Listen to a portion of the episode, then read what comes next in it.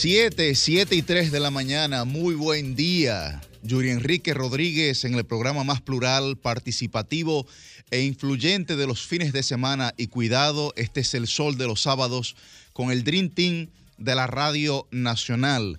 Muy buen día para Milicen Uribe, Liz Mieses, Cristian Cabrera, buenos días para Susi Aquino Gotró, Roselvis Vargas y Felipe Vallejo. Muy buen día a toda la gente que se levanta con nosotros, que madruga. Hoy, pues, primero de octubre, último trimestre del año 2022, que ha pasado bastante rápido. Sábado lluvioso para los que surcan las calles de la ciudad de Santo Domingo. Recuerden que pueden sintonizarnos a través de nuestras diversas frecuencias, la 106.5 FM para Higüey y el Gran Santo Domingo, la 92.1 FM para todo el Cibao, la 94.7 FM para el sur y el este y la 88.5 para Samaná. Asimismo, eh, queremos iniciar eh, pues el, el programa del día de hoy pues eh, extendiendo nuestras condolencias a uno de nuestros principales interactivos, que es Máximo Vargas, que siempre nos llama desde Santiago por el fallecimiento de su padre la pasada semana en Puerto Plata, me parece que en Altamira. Nuestras condolencias para el querido y buen amigo Máximo. Bueno, señores, eh, varias noticias importantes el día de mañana pues se celebran las elecciones en Brasil. Lo más probable, lo que digamos se está visualizando en las encuestas eh, es que el presidente, el expresidente Lula da Silva, pueda inclusive alcanzar el 50% de los votos. Sin embargo, en Brasil, al igual que en la República Dominicana, el sistema de votación exige que para usted irse en primera vuelta tenga que acumular el 50 más 1 de los votos depositados en las urnas. Eso no se proyecta en ninguna, digamos, de las herramientas de trabajo que se han publicado, en ninguna de las encuestas que se han publicado, en el caso del presidente Lula da Silva. Por lo que una segunda vuelta, una segunda vuelta es lo que eh, se visualiza en el horizonte del panorama político de Brasil. Lo que eh, lógicamente es importante destacar es, digamos, esta inimaginable vuelta al poder de Lula da Silva. Esto que, digamos, uno que siempre dice que en la política dos más dos no son cuatro, pues evidentemente la descalificación, digamos, sistemática que se había realizado en contra del expresidente Lula da Silva en Brasil, eh, pues con las acusaciones de corrupción, el, golpe blando, digamos, de, poder que se le dio luego a la expresidenta Dilma Rousseff, todo lo que se generó eh, a partir de ahí, yo creo que esa fue pues una de las primeras experiencias de la aplicación del lawfare en América Latina, que es, digamos, la eh, judicialización, de la política o la politización de la justicia. ¿no? Todos conocemos el caso del juez Moro, que inclusive se presentó como candidato a estas elecciones y terminó, digamos, pues eh, saliendo de la contienda electoral. Ahí está, ahí está ese ejemplo que yo creo que es un ejemplo que nosotros debemos de tomar en cuenta este tipo de, digamos, de, de, movimientos cíclicos que parecerían partir de una dicotomía, ¿no? De realidades que ni siquiera se corresponden, pues en América Latina eso se da, ¿no? Se da bastante. Y eh, en el caso de Bolsonaro, pues en el caso de Bolsonaro es la expresión innata ¿no? del populismo, es la expresión innata de lo que plantea Moisés Naín en la revancha de los poderosos cuando habla de las tres P, que es eh, la polarización, la propaganda y la posverdad. Cuando usted se refiere, digamos, a ese tipo eh, pues, de fenómeno, lo que se encuentra es una persona como Bolsonaro. Ahí han salido algunos videos eh, para los que siguen el deporte, sobre todo el fútbol, que es el deporte nacional de Brasil y es el deporte más popular del mundo. Han salido ahí algunos videos de, digamos, de exfutbolistas como Rivaldo, que fue un futbolista pues muy laureado. Eh, y han salido también videos de futbolistas como Neymar, que es un futbolista pues muy conocido en la actualidad, apoyando, apoyando a Bolsonaro, apoyando a Bolsonaro. En el caso de Lula, pues han salido sobre todo eh, los artistas, digamos, eh, la cultura de Brasil, pudiéramos mencionar ahí a Caetano Veloso, a Chico Buarque, pues a favorecer esa candidatura. Creo que desde la República Dominicana debería tomarse en cuenta esta, insisto, esta inimaginable vuelta al poder de Lula da Silva. Muy buen día, Roselvis Vargas. Hola Yuri, ¿qué tal? ¿Cómo está usted? Definitivamente que la lluvia como que nos ha encariñado con los colchones. Sí. ha retrasado? Óyeme, es que la verdad es que medio cuesta. Yo me levanté de maravilla. Cuando el día está lluvioso. Miren, feliz sábado, feliz sábado los que pueden mantenerse en sus casas y especialmente en sus camas. Y ojalá que desde allí nos estén sintonizando. Buenos días a todos. A ver, Yuri, ¿tú por qué exhortas a la República Dominicana a mantenerse atenta a esta inimaginable eh, eventual victoria? ¿Alguna comparación con, este lado del, continente? Lo, que pasa es, mira, ayer sostenía una conversación que me pareció muy interesante y es que en política uno tiene que aprender a definir cuál es su competencia o cuáles, sus, o cuáles son sus enemigos, digamos, sus rivales. Uno como político tiene que entender que los digamos, los contendores de otros partidos no son tus enemigos. El enemigo de la política es la antipolítica. Y sobre todo en este momento. Por eso digo. Entonces, este el enemigo de un político no es otro político, es la antipolítica. Y lo que se generó, evidentemente, en Brasil fue un movimiento ¿no? sistemático, antipolítico, y yo digo que la República Dominicana tiene que verse en ese espejo. Muy buen día para don Felipe Vallejos. Buenos días, gracias. Sí, la antipolítica, la verdad que es un tema... Lo que pasa es que la gente no lo entiende como un concepto, quizás no lo entiende tan fácil, pero cuando ve la irrupción de una persona que está fuera de los partidos y, se vende a sí mismo como un outsider o como parte de los ciudadanos versus la política, eh, degrada a los partidos y a los políticos profesionales en función de su propia popularidad. Y eso evidentemente que no es, no es, peligroso, porque por más deficiencias o por más defectos que pueda tener nuestra clase política, al final eh, la teoría y la práctica y la realidad han dicho que eh, la única manera de fortalecer la democracia es con más democracia, como decía Churchill, y creo que en ese sentido hay que tener mucho cuidado. Por eso la política siempre, eh, yo apuesto siempre a ella, y la gente dice, bueno, pero no quiero saber nada de la política, pero vive hablando de política, entonces vamos a debatir, porque al final la gente piensa que la política es solamente parte de lo que hacen los partidos. Claro. Y el hecho de debatir, o la gente cuando llama aquí, por teléfono y dice, mira, me está pasando esto, o este funcionario no me está gustando, o esto que está haciendo este partido no me está gustando, o esto que hizo sí me, sí me pareció bien.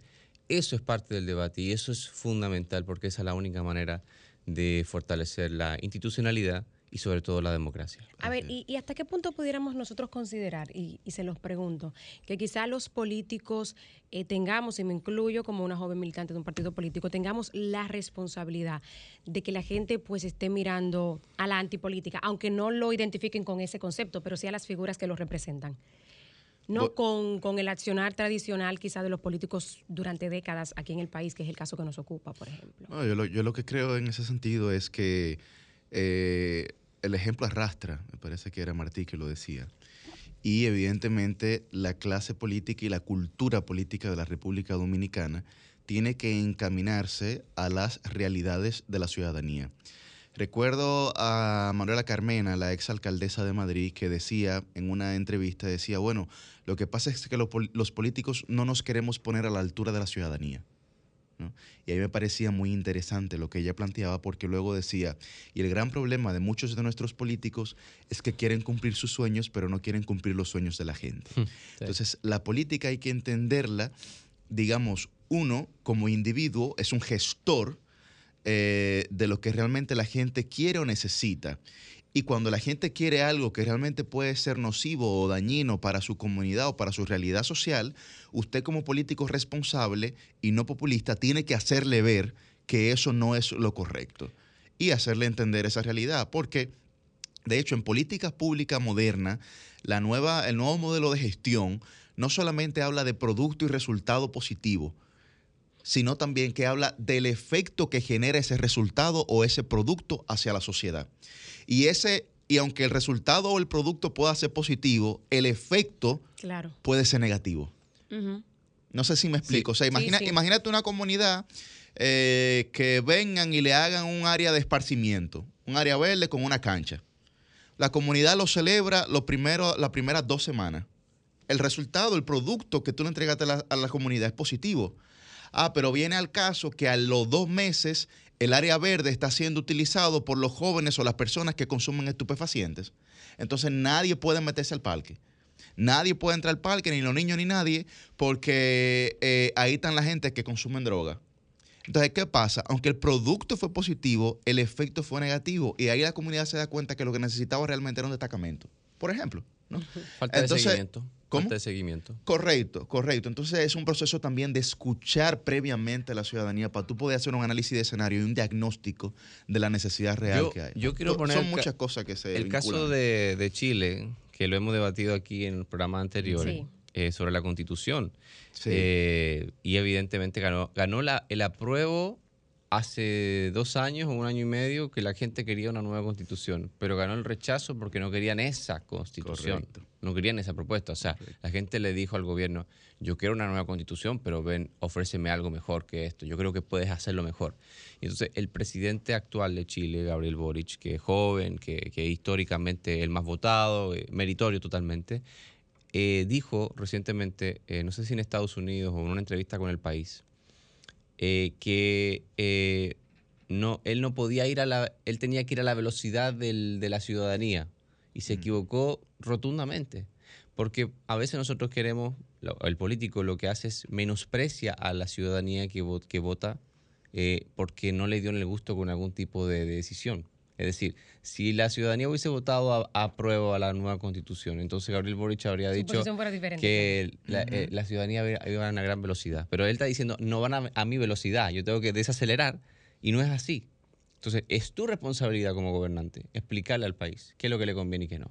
Y creo que en ese sentido, pues obviamente se aplica mucho al, ejemplo de Yuri, pero también yo creo que aquí lo que falta muchísimo, son muy, hay muy buenas ideas, a veces se ejecutan, pero falta seguimiento por ejemplo, la ciclovía en Santo Domingo. Tú no puedes abrir simplemente un pedazo, cortar un pedazo de la calle y decir esto es una ciclovía. Eso, eso implica un tiempo de ejecución y de aplicación y de seguimiento. Lo que pasa es que los procesos de evaluación a las políticas públicas regularmente en la República Dominicana o históricamente nunca se han dado. No, y los planes pilotos se quedan siendo ya ejecuciones definitivas. Pero le decía yo a una persona, le decía, mira, decir plan piloto en políticas públicas es una contradicción, porque los planes se implementan y los pilotos se prueban. Entonces usted no dice plan piloto, usted dice, estamos implementando un plan o estamos haciendo un pilotaje, porque son dos cosas distintas, conceptualmente, digamos. Son dos cosas distintas. pero claro, esas son de las cosas que nosotros tenemos que, que, creo yo, que tenemos que mejorar como sociedad. Wow, man, muy buen día para para para Liz Mieses y Sucia Yo, yo la, verdad es que yo estoy asombrada como Felipe, Roselvi y Yuri con un sábado que amaneció tan frito, tienen ese ánimo de teorizar tan temprano. muy buenos días a todo el equipo de Sol de los sábados y a todas las personas que nos sintonizan en este sábado lluvioso.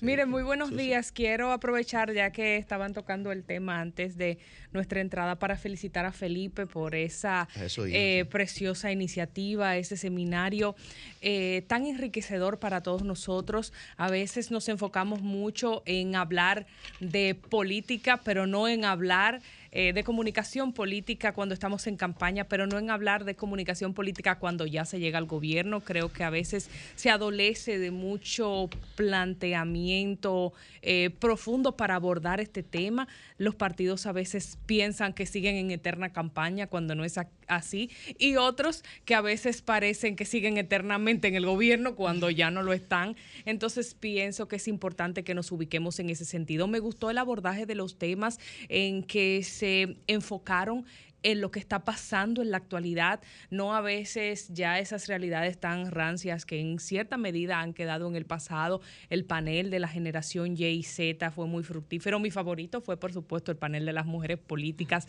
Creo que fue eh, bastante eh, lleno de, propuestas, de, realidades, de lo que enfrentan las mujeres en la política y abordando esos temas que a muchos les incomodan, como decía el, el conferencista magistral, que, bueno, wow, eh, se nota la gran calidad que tiene y, qué gran esfuerzo que hicieron de traerlo a República Dominicana. Así que yo celebro la invitación que recibimos, agradezco haber podido eh, participar, encontrarme con mucha gente que quiero, respeto y admiro allá y que por supuesto se estén dando estos pasos, estos esfuerzos de calidad por personas que tradicionalmente no necesariamente son todas las que dirigen estos, estos tipos de encuentros, eh, que están en este tipo de foros pero que ahora son gente de nuestra generación la que está liderando estos espacios. Me alegro mucho, yo que tengo desde los 14 años en estos eh, ámbitos, ya tengo 34 para 35, ver cómo ha ido evolucionando la comunicación. ¿Qué es eso? Ah, no, porque en mi familia las mujeres decimos nuestra edad, porque mejor decir que bien se conserva que acabada está. Yo, al igual que, al igual que, perdón, Yuri, que sí quiero felicitar a, a Felipe y a y el grupo de personas que elaboraron eso, el equipo de organización, y exhortar a Felipe que lo replique. Claro. Que se replique, porque la verdad es que es una iniciativa que hay que replicarla. Gracias. Bueno, antes de darle el paso a nuestra querida Millicent, queremos felicitar a su hijo, Misael, que hoy está de cumpleaños, feliz. Y que sabemos, sabemos que a veces Misael y Mía se enojan un poquitín porque, porque Mili está en el programa los sábados tan temprano en la mañana y no se queda con ellos. Así que muchas felicidades para nuestro sobrino Misael que está de cumpleaños el día de hoy. Muchísimas gracias. Que está de cumpleaños y que está en sintonía. porque para que ustedes sepan, eh, mis hijos, Mía y Misael, ellos se saben inclusive el jingle del programa y lo viven cantando. Así como dice Yuri, reclaman porque ellos quisieran tener a su mamá en cama todos los sábados. Pero yo le voy explicando acerca del importante espacio, el importante rol que tenemos la oportunidad de desempeñar aquí en Sol de los Sábados. Así que Misael Eugenio Abreu Uribe, muchísimas felicidades para ti. Tenemos un party ahorita, así que invitados e invitadas están. Ah, para allá vamos a batirlo.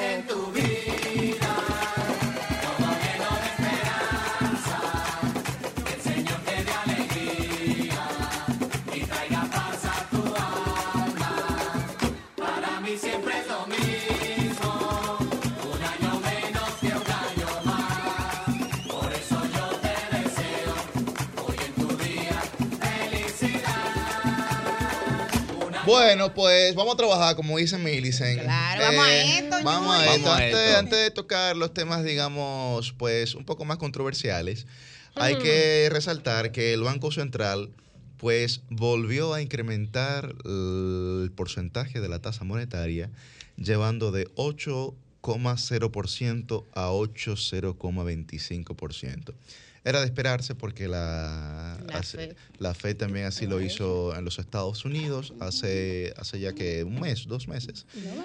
un mes más reciente, sí, eh, pero por lo menos un mes. Y pues era de esperarse que la República Dominicana también tomara esa decisión. y el Banco Central Europeo también y el Banco Central Europeo, así es, correcto. El caso, por ejemplo, de lo que está pasando en Reino Unido con la inflación en Inglaterra, o sea, están todos los países afectados. Entonces, parte de esta política monetaria restrictiva, pero que a mí, no sé, a ti, Yuri, para mí me causa aprensión de hasta qué punto no estuviéramos forzando una recesión económica, que en el caso de Estados Unidos ya se habla de que hay una recesión económica a nivel técnico. Yo, yo, creo, yo creo la verdad que en el caso de la República Dominicana, sobre todo el Banco Central, ha hecho un trabajo formidable.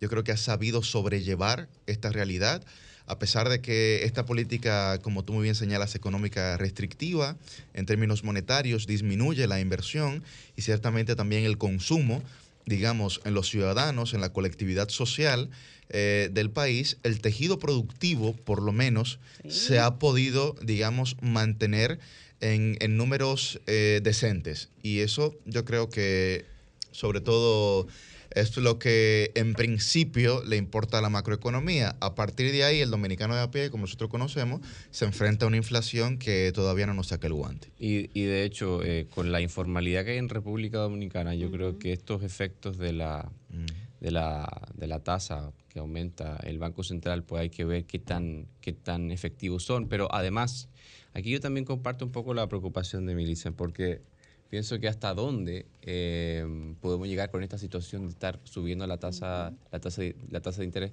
porque eh, para que la gente, digamos, entienda, y aquí no, yo no soy economista, pero en términos básicos, o sea, lo que busca cuando tú subes una tasa de, cuando el Banco Central sube la tasa, es para desacelerar la economía.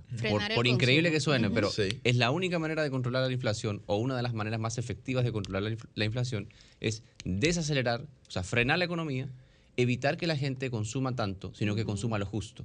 Porque cuando tú consumes más, y entonces tú creas una, una dinámica de, precio y de, precio, de precio y demanda, que evidentemente en una situación como la actual, pues obviamente eh, acrecienta la inflación. Entonces, para bajar la inflación, increíblemente o paradójicamente, hay que desacelerar la economía porque estás desmotivando el consumo. Y la gente no entiende eso, lamentablemente, la mayoría de la gente. Y sobre todo porque el mismo Banco Central ha venido brindando un panorama bastante positivo.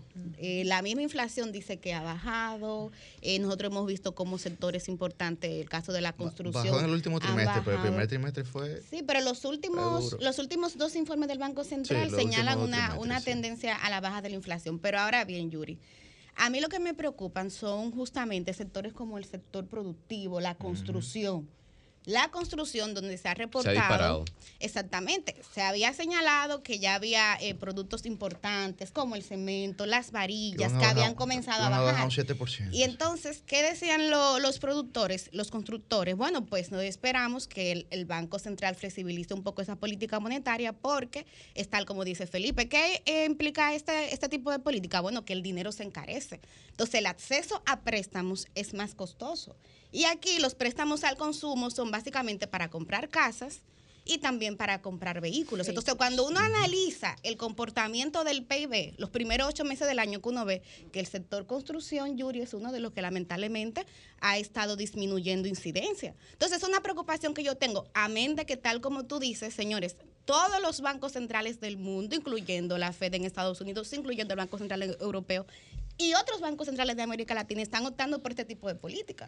Pero uno como quiera tiene su aprensión, por lo menos yo. Si la FED eh, lo hace, el Banco Central de República Dominicana está prácticamente obligado, a hacerlo, porque si no puede producirse la fuga de capitales hacia allá a generar inversión, o sea, llevarlo a mantenerlo en certificados, en inversiones en la bolsa, en territorio estadounidense, con una, una moneda que es más fuerte, y República Dominicana quedarse resacado y que le salga dinero de su territorio, que nadie quiere eso. Entonces es mejor, por, es, la visión que, ha compartido el gobernador en varias ocasiones, es mejor, bueno, aumentamos la tasa, incluso en ocasiones por debajo de la proporción que ya se ha hecho.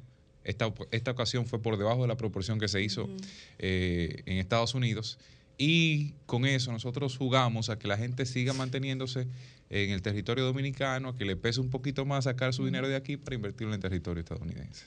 Bueno, son, son, son muchas, digamos, son muchos los factores que influyen. Hay un buen artículo en el periódico El País de Paul Krugman, el columnista del, New York Times, que también es un economista, que habla precisamente de eso. El, artículo se llama Está frenando demasiado la Reserva Federal ah. y, y, hace, digamos, un paralelismo sobre cuando uno está en un tapón, ¿verdad? En el vehículo, que tú pues eh, te desesperas, tienes una reacción airada cuando está detenido el tráfico, eh, completamente frenado, y luego cuando el tráfico comienza a movilizarse, aceleras a fondo, ¿no?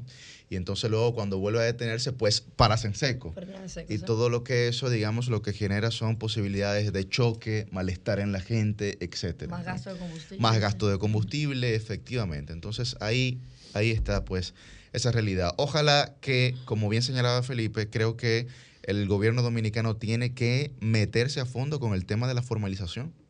con el tema de la formalización, porque la informalidad está demasiado alta y entonces todo esto que hace el Banco Central sobre todo influye en la gente que está formalizada, que ya es un 40%, menos de un 40% aproximadamente. Miren, a propósito, no sé si van a otro tema, pero antes de salir del tema económico y algo un poquito más del, del patio, yo quisiera, ¿verdad?, que, que conversáramos un poquito sobre como él mismo se llama, el, el fenómeno de, de Sabana Grande de Boyá, de Monteplata.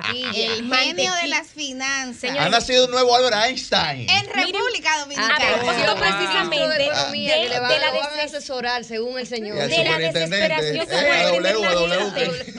La, la desesperación que puede tener la gente precisamente si tiene dos pesos y no sabe qué hacer. Aquí hay un montón de gente, señores, que tiene algunos ahorritos y no sabe cómo invertir. Nosotros, en general, en República Dominicana no tenemos la gran formación. No hay eh, económica y en inversión. Ustedes saben lo que agarra llevarle su cuarto Pero a este para que tú veas, oye, para que tú veas, para que ustedes vean cómo este país, hasta en el tema económico, sigue inmerso en un oscurantismo. Claro, hasta en el tema económico. Es que eso es algo. oye, la, gente, la gente, tú sabes lo que tú llevas unos cuartos de que un brujo en San Juan.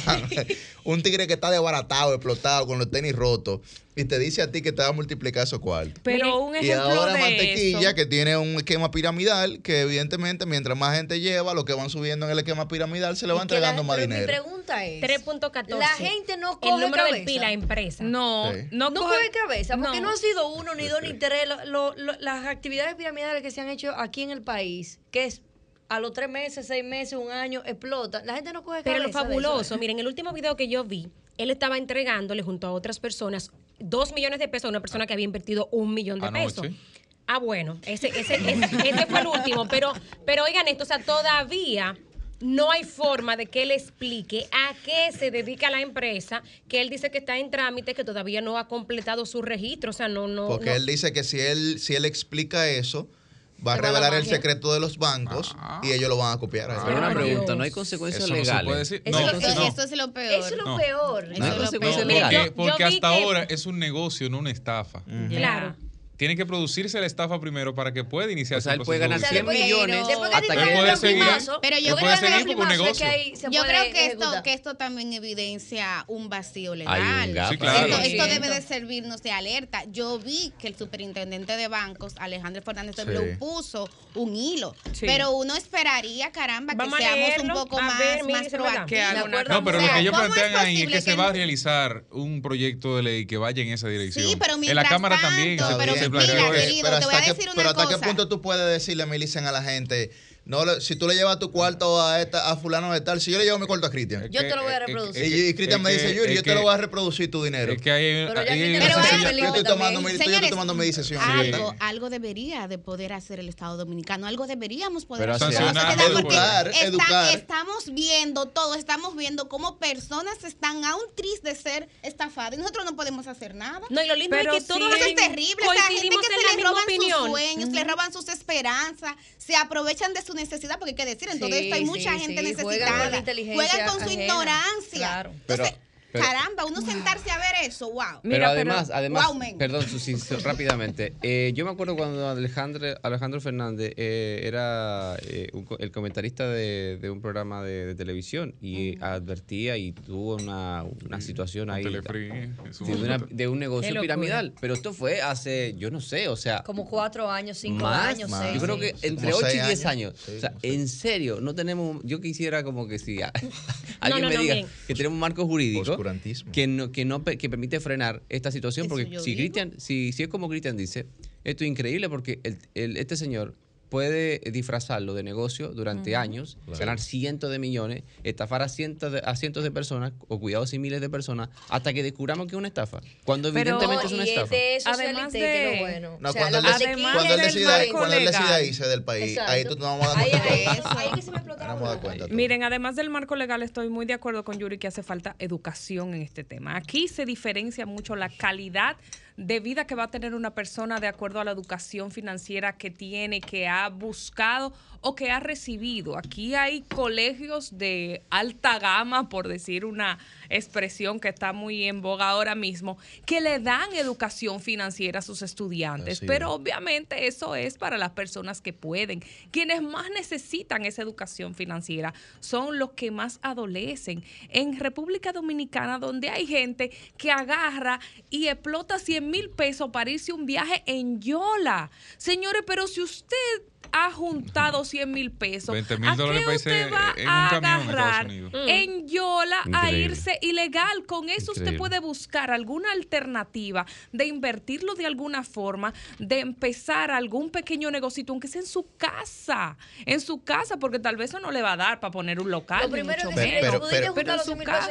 No, pero no solamente eso, pero mira lo que se y, deriva. Y además de eso, perdón, para, para terminar con esta idea, tenemos que llevar eh, siempre eh, algo a nuestras mentes de tenerlo fijo y en claro. Creo que lo más importante que sacamos de una entrevista que tuvimos aquí con una persona que vino a hablar eh, de, algunos temas eh, financieros y demás fue exactamente de la cripto. No entre en ningún negocio que usted no entienda. Yo creo que eso fue lo más valioso que sacamos de esa entrevista. No entre en nada que usted no entienda. Entonces, si usted no lo entiende, este, este tipo me va a poner a parir los cuartos. Señores, los cuartos no paren. Usted no siembra una mata en el patio de su casa. Parece que se llevó un millón de pesos anoche, adicional al millón que invirtió, y sabe Dios cuántos más que se han beneficiado del principio. Para ello está bien. Pero yo me pregunto, señores, ¿cómo nosotros somos ocho? Y coincidimos en la misma opinión. Entonces, ¿somos nosotros los super sabios que eh, preveemos una estafa ahí o es la gente de allí tan, un tema de educación y de acceso a la información? Nosotros que estamos en medios de comunicación tendemos a creer que todo el mundo está constantemente consumiendo información, que tiene el mismo nivel de entendimiento y eso no es así. Hay una desigualdad también en el acceso a conocimiento. Pero miren, para reforzar el, punto de lo que yo señalaba, exactamente, señalaba de de lo doloroso, yo no me puedo resignar, lamentablemente. O sea, yo no me puedo resignar a que no tengamos un marco legal que sea más preventivo para este tipo me de niego a pensar que eso es verdad. En eso, en eso Felipe y yo estamos de acuerdo. Oye lo que él dice. Congreso si usted, este es un tuit que publicó el superintendente de bancos, Alejandro Fernández W, el 27 de septiembre. Dice, si usted lleva su dinero a un brujo para que se lo multiplique con su magia, usted es libre de hacerlo como superintendencia de bancos, hay muy poco que nosotros o cualquier otra superintendencia pueda hacer para evitar que usted meta su dinero donde quiera o haga con él lo que quiera.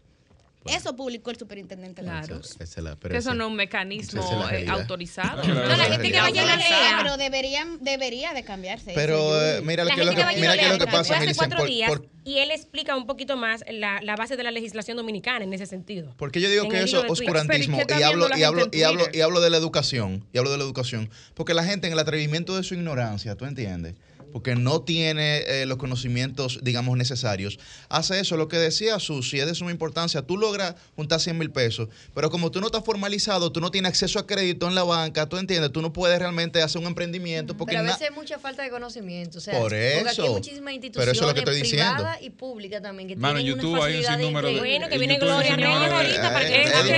Aquí hay personas, yo hablaba con una persona Hay gente que se ha graduado de la universidad y entra en eso. Sí, sí, sí. No sabe, hay personas que no saben distinguir una entidad y otra. Yo hablaba con una persona en estos días que me decía, eh, una persona de escasos recursos, que le dijeron que ella tiene que ir a gastar muchísimo dinero y a cambiar sus papeles en la junta porque su nombre está mal. Y eh, le dicen en el hospital donde ella diga los usos. Y yo le dije, no, en ese hospital escribieron mal su nombre. ¿Cómo está su nombre en su cédula? Mírelo ahí, su nombre en su cédula, su cédula está correcto. Porque usted va a dejar que otra persona, cuando viene a ver, le recomiende a alguien para que le quite unos cuartos sin necesidad. no, no debe ser eso. Y ella entendía que el hospital y la persona del hospital eh, era lo mismo casi que la Junta Central Electoral. una falta de... Entonces, así vivimos en RD. Bueno, vamos a continuar, señores, aquí con este Sol de los Sábados. En la línea telefónica tenemos a nuestro queridísimo profesor Eduardo Sanz Lobatón, director general de aduanas. Muy buen día, profesor.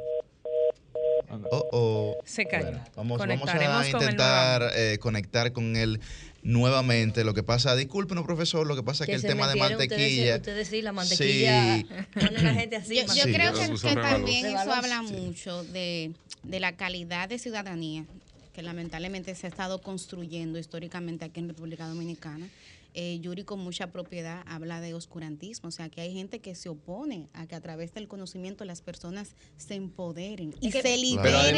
Mira dónde pasa, a que eso no pasa aquí en Piantini. Y el otro elemento, el otro elemento también, que pasa. El otro elemento pasa. No, te, no te, no te vayas a sorprender. en menor medida por el propio tema de la formación. Lo que pasa sí, puede que, sí. ahorita, el que mencionaron ahorita, el nombre que mencionaron ahorita, fueron mucha gente conocida, con mucho dinero, que invirtieron y que se quedaron enganchados en el pero recuerden el caso de la familia Rosario. Eso es lo que yo iba a decir. O sea, el caso de la familia ah, Rosario. Hay gente que se, hay gente que se, hay gente que se burla oh de la gente que ha seguido ese tema y que ha ido, incluso se prestó en el Banco Central y el director de comunicaciones tuvo que recibirlo. o sea, no un tema de burlarse de esas personas, es, es darse cuenta del nivel de ignorancia que existe. Claro. Y, de, y al, ser una persona altamente que desconozca un tema financiero, pues obviamente que va a caer fácil, le va a decir eh, que le hablen de muchísimo dinero. Pero aquí estamos hablando de educación financiera, que es importante. Pero tenemos que tener en cuenta que el sistema educativo actual eh, revela que los niños de 10 años o más no entienden lo que leen, no entienden y no, entienden de, matemática, no entienden de ciencias naturales, o sea, no entienden de las cuestiones más fundamentales. Imagínense las implicaciones que eso tiene en 10 o 20 años más, porque la educación y las políticas públicas, que lo decía Yuri al principio del programa, con relación a la educación, no se van a ver en 3 o 4 o 5 años, en 10 años, lo vamos a ver en 20 o en 30 años. Entonces, si hoy por hoy tenemos niños, hogares donde no se lee, y si se lee algo no se entiende, y no sabemos escribir, y entonces no tenemos, y estamos en los últimos lugares a nivel global, pues hay un problema gravísimo. La educación en términos generales, y cuidado, no estoy culpando a ningún partido en particular para que no me empecemos a politizarlo, es la educación debería ser declarada de emergencia. De emergencia. Es un, problema terrible la República Dominicana. Porque al final, ¿qué es lo que, ¿cuál es el problema de fondo en este, en este país? Y que como en muchos países latinoamericanos, la educación. En todo el sentido de la palabra. La educación. En todo, eso correcto. Calidad, alcance. Lo que está pasando hoy, ¿por qué estamos hablando de educación? Eh, falta de butaca, que La falta de butaca es demás. Porque los niños quieren ir al colegio, a la escuela y no pueden. Y los que van no tienen butaca o no tienen textos escolares. O sea, ¿dónde está la planificación también? Entonces, la educación debería ser prioridad absoluta junto con temas más técnicos, por supuesto, como la educación financiera. Yo también veo aquí, estimados compañeros y compañeras, eh, una responsabilidad estatal en relación a la publicidad. Y lo digo porque Roselvis y Susi señalaban la importancia o la deficiencia más bien de la información para procesos institucionales hay muchísimas oportunidades perdidas en la forma en que se hace aquí publicidad gubernamental.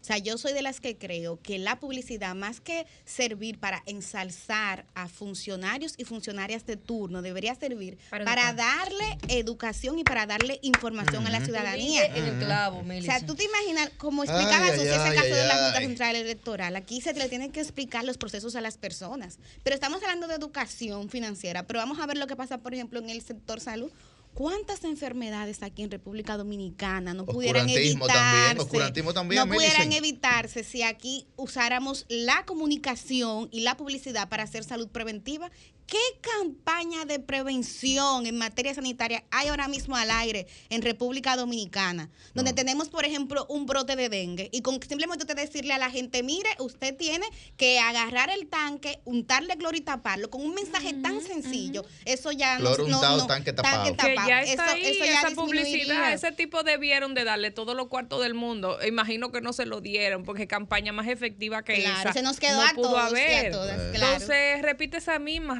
hágala, pero, no se usan los recursos públicos para entonces estar ensalzando funcionarios y funcionarias de turno. Lamentablemente un modelo que han hecho diferentes partidos. O sea, no es un tema de un color, es que es una práctica que yo creo que deberíamos como sociedad de superar.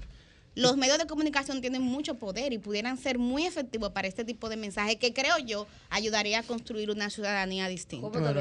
no, pero es que, claro, pero es que efectivamente, pero volvemos a lo mismo, la ausencia de educación y la promoción del oscurantismo.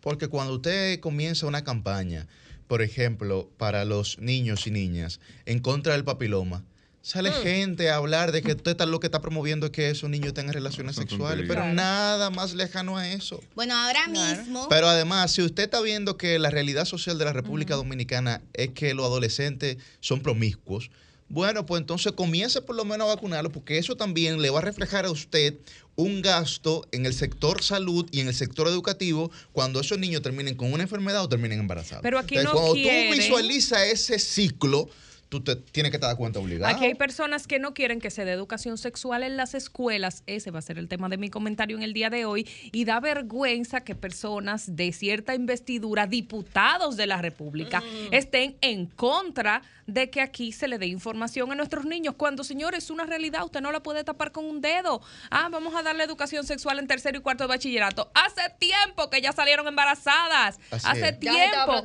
que fueron eh, violadas por adultos, porque la mayoría de estos embarazos en adolescentes son adultos que están con esas niñas. Entonces, no seamos, por favor, eh, caramba, tontos, por, decirlo de una manera y no seamos perversos y perversas. No, seamos perversos y, perversas, porque quiero aprovechar y denunciar aquí en Sol de los Sábados que aquí hay un sector que está haciendo una campaña de descrédito basada en desinformación, fake news, diciendo que aquí la ministra de la Mujer y el embajador dominicano José Fiallo supuestamente que, que están en la OEA promoviendo nada más y nada menos que se le cambie el sexo a los niños y que se, se haga aborto indiscriminado y muchísimas otras falsedades más. Y cuando uno como periodista agarra a esas personas y le pregunta, ¿Cuál es la fuente? ¿Cuál es la prueba que ¿Dónde está la agenda? ¿Dónde está esa, supuesta agenda? Se lo Comienzan a divariar porque ese señor es falso.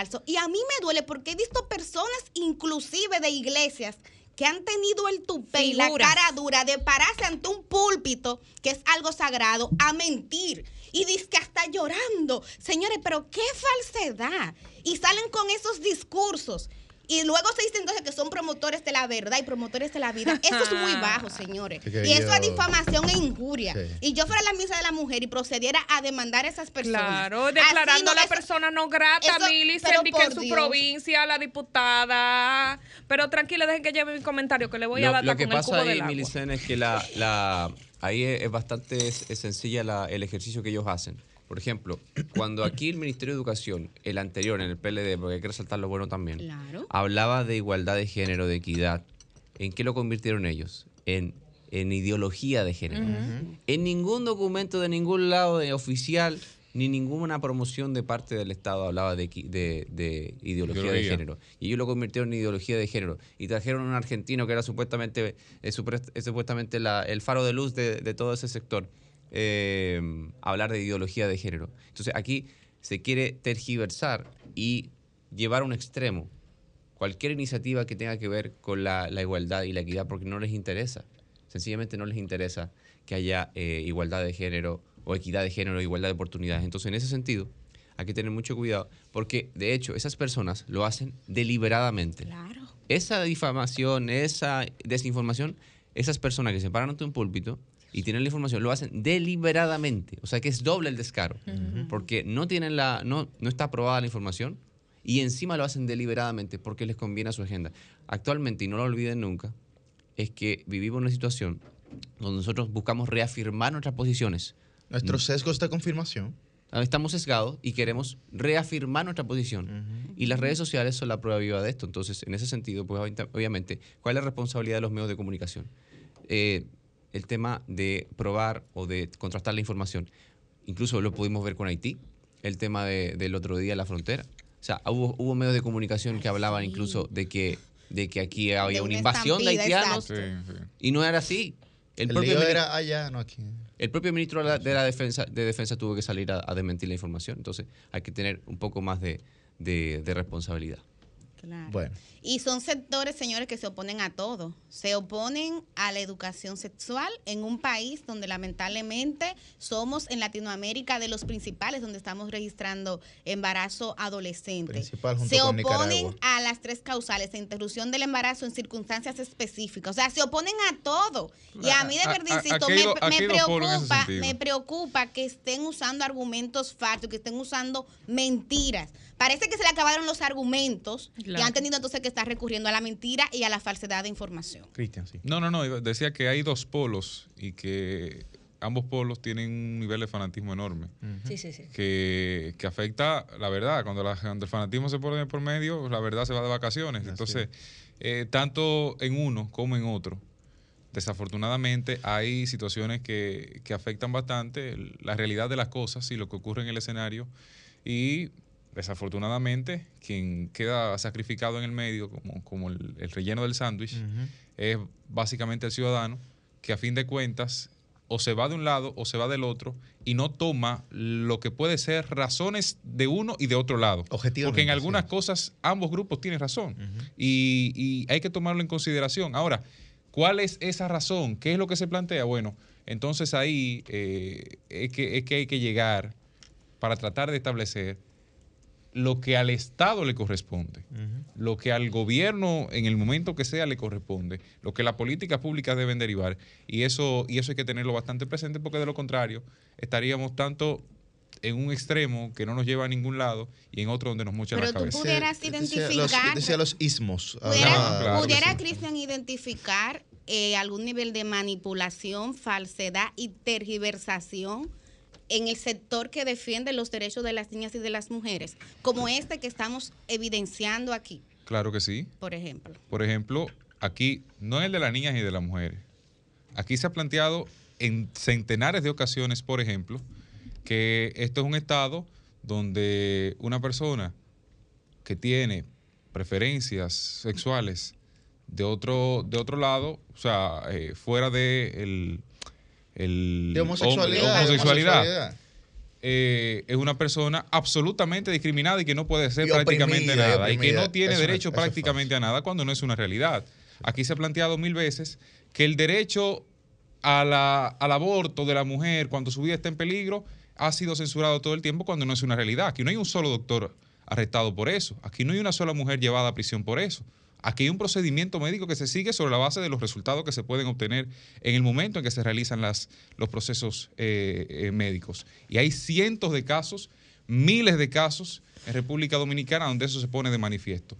El tema de la violación y, ¿y cuál es el otro? La malformación del feto, eso es distinto. Ahí no sé, ahí es cierto que no hay un planteamiento sobre eso, pero claro, hay diversas visiones y diversos planteamientos jurídicos, científicos y de cualquier otra índole, donde se toma de referencia para, para, para llegar a una conclusión en ese sentido.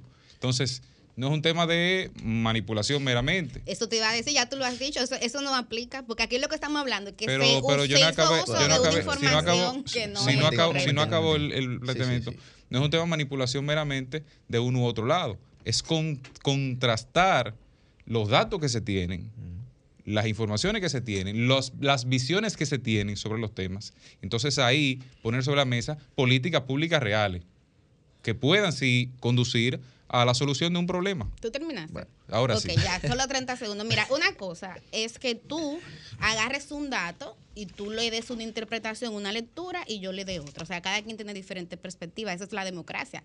Mario Riorda, en el, en el evento Cerebros Políticos que organizó Felipe, que fue excelente, él hablaba de que la democracia no es solamente construir consenso, es también respetar los disensos, son parte del proceso. Eso es una cosa, eso yo lo respeto. Lo que yo es y Susi estamos condenando aquí, Cristian, es que sin una información verídica se tuvo el tupé de ir al Congreso, de pararse en púlpitos y de pararse ante medios de comunicación a decir y de pararse en el Congreso que en la OEA había una propuesta de República Dominicana vía ministro de la Mujer y vía el embajador, Josué Fiallo para que aquí se le cambiara el sexo a los niños y niñas y también se cambiara el concepto de mujer. Y eso es falso.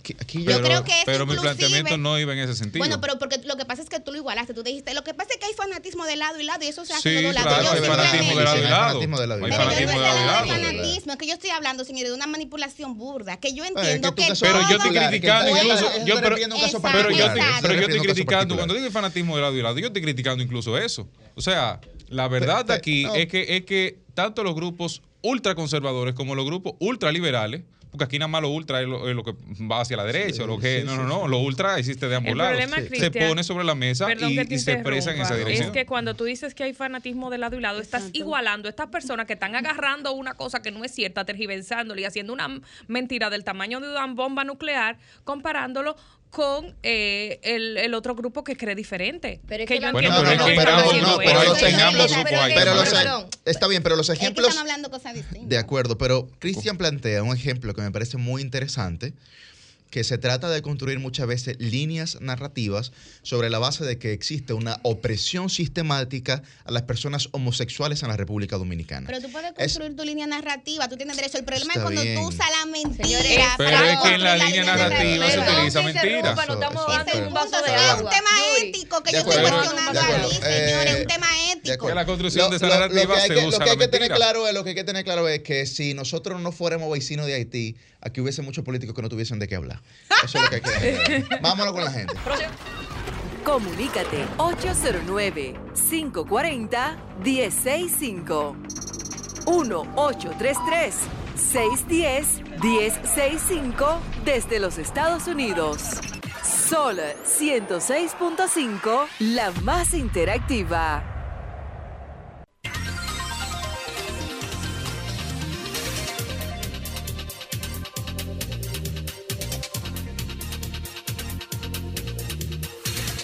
Días, su nombre y de dónde está el aire. Buenos días. Dionisio. Adelante. Todo siempre activo con ustedes. No los abandono ni aun después de muerto, como decía el otro. ¿Cómo está Duvergé? Duvergé está tranquilo, tranquilo. Está un, poco opaco. Parece que está loco por caer una, una agüita, pero gracias a todo tranquilo. la mañana está, muy fresca la mañana. Oye, tengo dos temitas. Primero, vamos a elogiar, porque las cosas buenas yo quiero elogiar. Oye, el otro fin de semana, el actual senador de, nuestra independencia, Valentín Medrano, hizo un operativo totalmente de, entrega de útiles escolares en toda la provincia, provincia independencia entera, que otros políticos no pudieron hacerlo. Y al mismo tiempo, el barrio Las Mercedes estaba de fiesta patronal y también le un, 200 mil pesos para la compra de, un terreno para la construcción de una cancha deportiva en el barrio de Dugré. Y por otra parte, aprovecho la ocasión para hacerle un llamado a Mario Lama. Mario Lama, que trabajaba en un programa hermano, cuando era oposición hablaba de más una situación que está afectando allá en la provincia de Bauruco, en las cañitas de Villaragua una policlínica que está cerrada hace ya varios meses y no hay servicio por culpa a que el dueño de ese terreno lo donó a salud pública para la construcción de esa policlínica,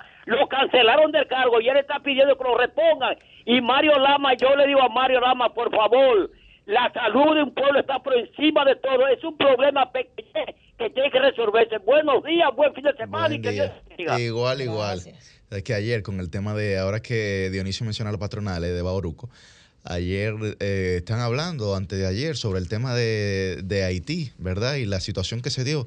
Y llama a una de las autoridades de Jabón y dice, no, no, no, esto está tranquilo aquí, la gente lo que está es que va para el parque ahorita en la tarde para, para las patronales. Aquí no está pasando nada. Buen día, su nombre y de dónde está el aire. Sí, buenos días, Darío Montaño desde el ensanche para allá. Adelante, Darío. Sí, preliminar quería reconocer, ustedes como comunicadores se dan a, la tarea de ejecutar eh, crédito al programa cuando analizan los temas en base a lo objetivo, a lo real. Entonces eso da mucha confianza para seguir siempre sintonizando su programa. Yo, primera vez que llamo a hacer programa y me siento muy, sinceramente, eh, orgulloso de tener comunicadores como ustedes, que lo hacen desde el punto de vista sin parcializarse con ningún partido, sino llevándole las informaciones verás a la población y especialmente a, las autoridades competentes que dirigen a este país para que se resuelvan los problemas. Y finalmente quería decir que eh, hay personas que no tienen que no tienen tácticas políticas eh, propagandísticas como una oposición y se están dando a la tarea precisamente de las desinformaciones de lo cual usted estaba enseñando ahí.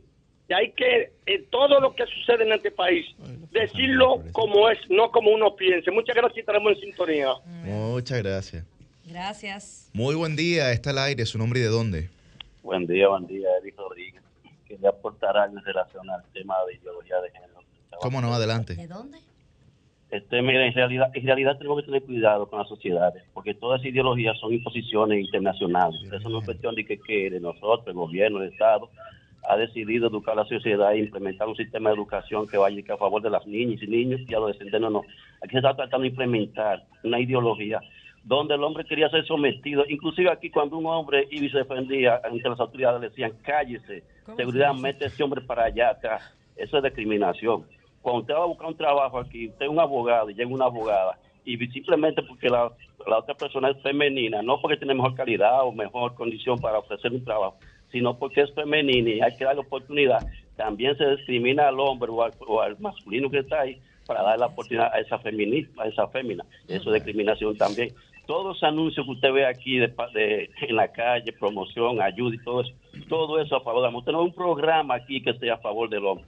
Todo el programa y dinero del Estado, dinero de todos nosotros, se utilizan para proteger tanto a la mujer, a la niña, pero nada para el hombre. No es que estoy en contra de eso, pero sí en contra de la discriminación y la exclusión del, sexo masculino como ente social de una sociedad de todos vivimos de acuerdo a una igualdad y no la hay para el hombre. Pase buen día. Muy bien, ahí está su llamado, está su llamado. Buen día, su nombre y de dónde está el aire. Buenos días, ¿cómo están? Muy bien. Zeneida. Hola, mi amor. Cenida, te noto como tranquila. ¿Qué sí, pasa? Sí, no me gustó Zeneida, actívate. ¿Qué pasa?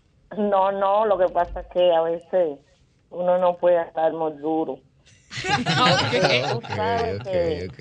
Sí, Como el día. no me gusta estar.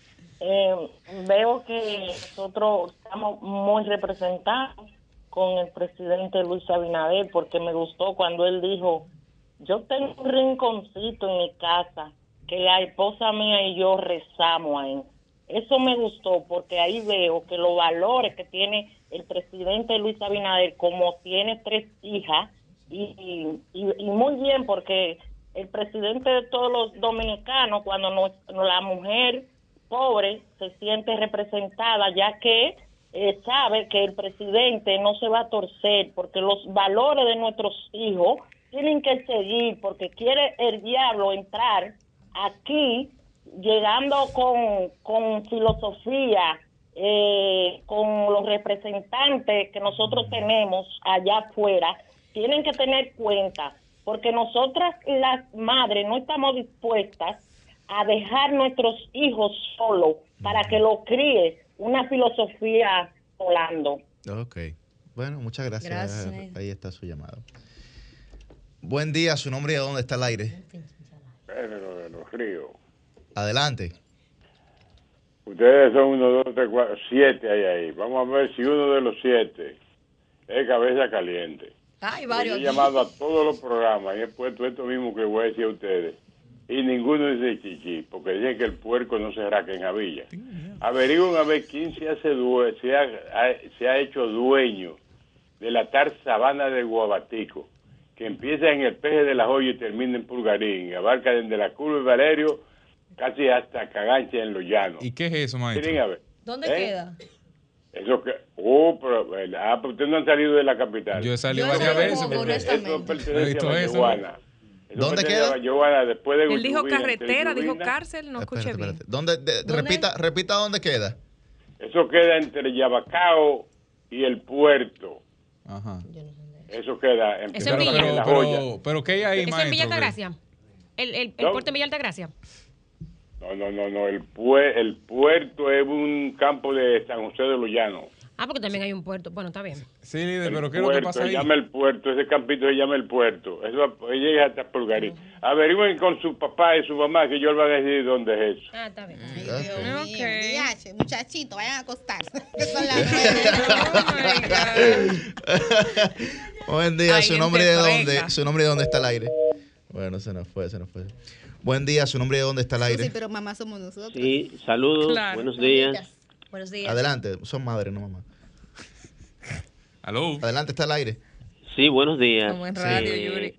Buenos días, jóvenes. Aún eh, nosotros estamos eh, aprovechando la oportunidad para invitar a la población de la República Dominicana a que el próximo 16 eh, de octubre participe en la gran consulta que tendrá el Partido de la Liberación Dominicana para escoger al candidato que habrá de representarnos el 24 en el año 2024 en las elecciones. De manera tal que hacemos esa invitación a toda la población de la República Dominicana. Muchas gracias. Muy bien. Y dice la fuerza del pueblo que cuidado con los fupistas si se atreven a votar. Atención con eso. Y dijo Paliza aquí que no se va a meter tampoco el PRM. No, no como nunca se ha ¿Eh? metido en nada.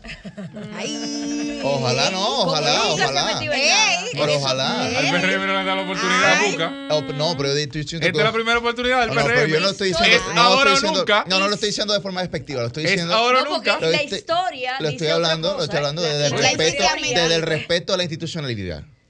Que es muy bien, que muy bien. Estoy, estoy resaltando. Además, los, los PRMistas están en su PRM y los Buen día, su nombre, ¿dónde está el aire? Sí, buenos días. Adelante.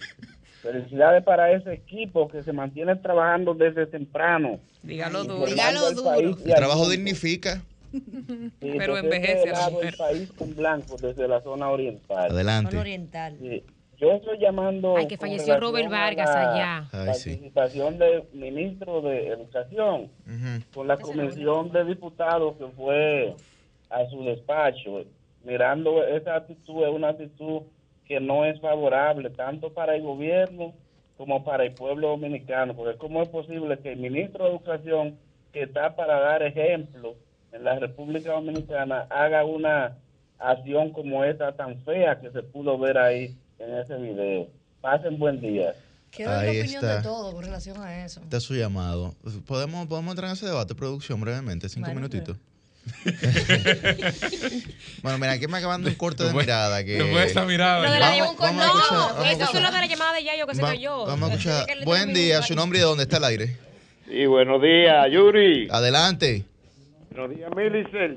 Hola, ¿cómo está? Buenos días, la regidora del pueblo. Dice Juan Tavares que de tu nombre, regidora de, de, del PRM. Liz Mieses, de la circunscripción número uno. Oíste, Juan Tavares. Josecito de los Praditos. Hola, adelante, Saluda a todos, a todos, a todos, a todos. Josecito, un abrazo. Amén, gracias. Eh, quiero decirle algo a mi gente buena de aquí y de allá. Gracias yo quiero felicitar al presidente Luis Abinadel. Como lo vi, como vi a Luis Abinadel con una bota puesta, llevándole facilidades a la gente de Higüey, a Tomayor, a, a, a Miche y a esos pueblos. Yo y vi también al ministro Nene Cabrera en la Romana eh, haciendo trabajo muy importante con por, por lo que tenían allí necesidad con, con respecto al, al, a la, al, al, al ciclón Fior. Yo creo que nosotros los dominicanos debemos darle con, con el permiso de ustedes, darle a Luis Abinadel cuatro años más para que el hombre termine de hacer en la República Dominicana lo que él en verdad soñó hacer un país transparente. Despertaron. yo, oye, Yuri, oyentes de aquí, la verdad son maravillosos. Yuri. Sí, sí, dale, dale. Exprésate, eh, exprésate libremente.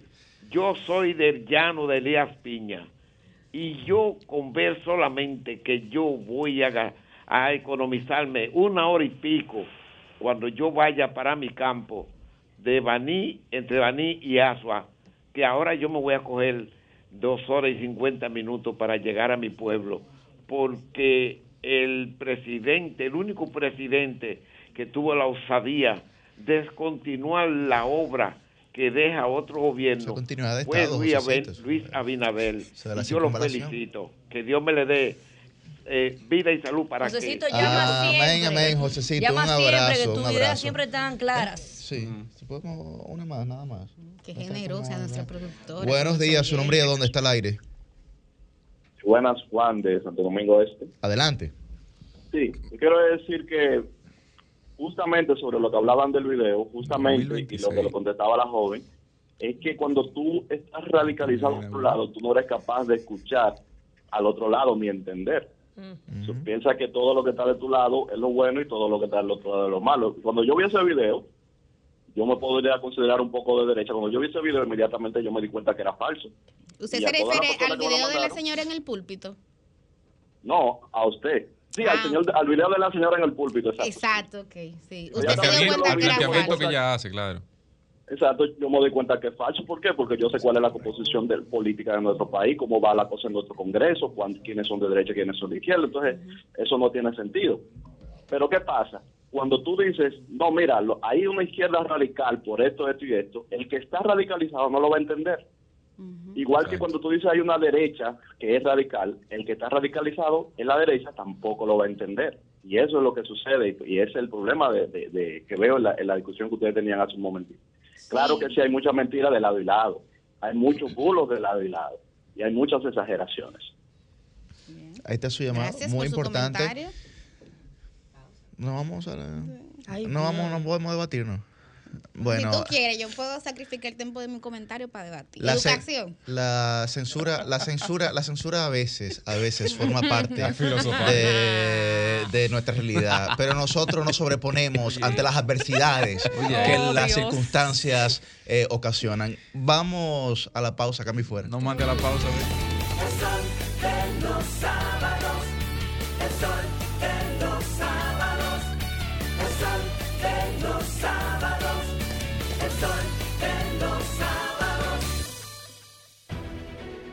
Sol 106.5, la más interactiva. Una emisora RCC Miria.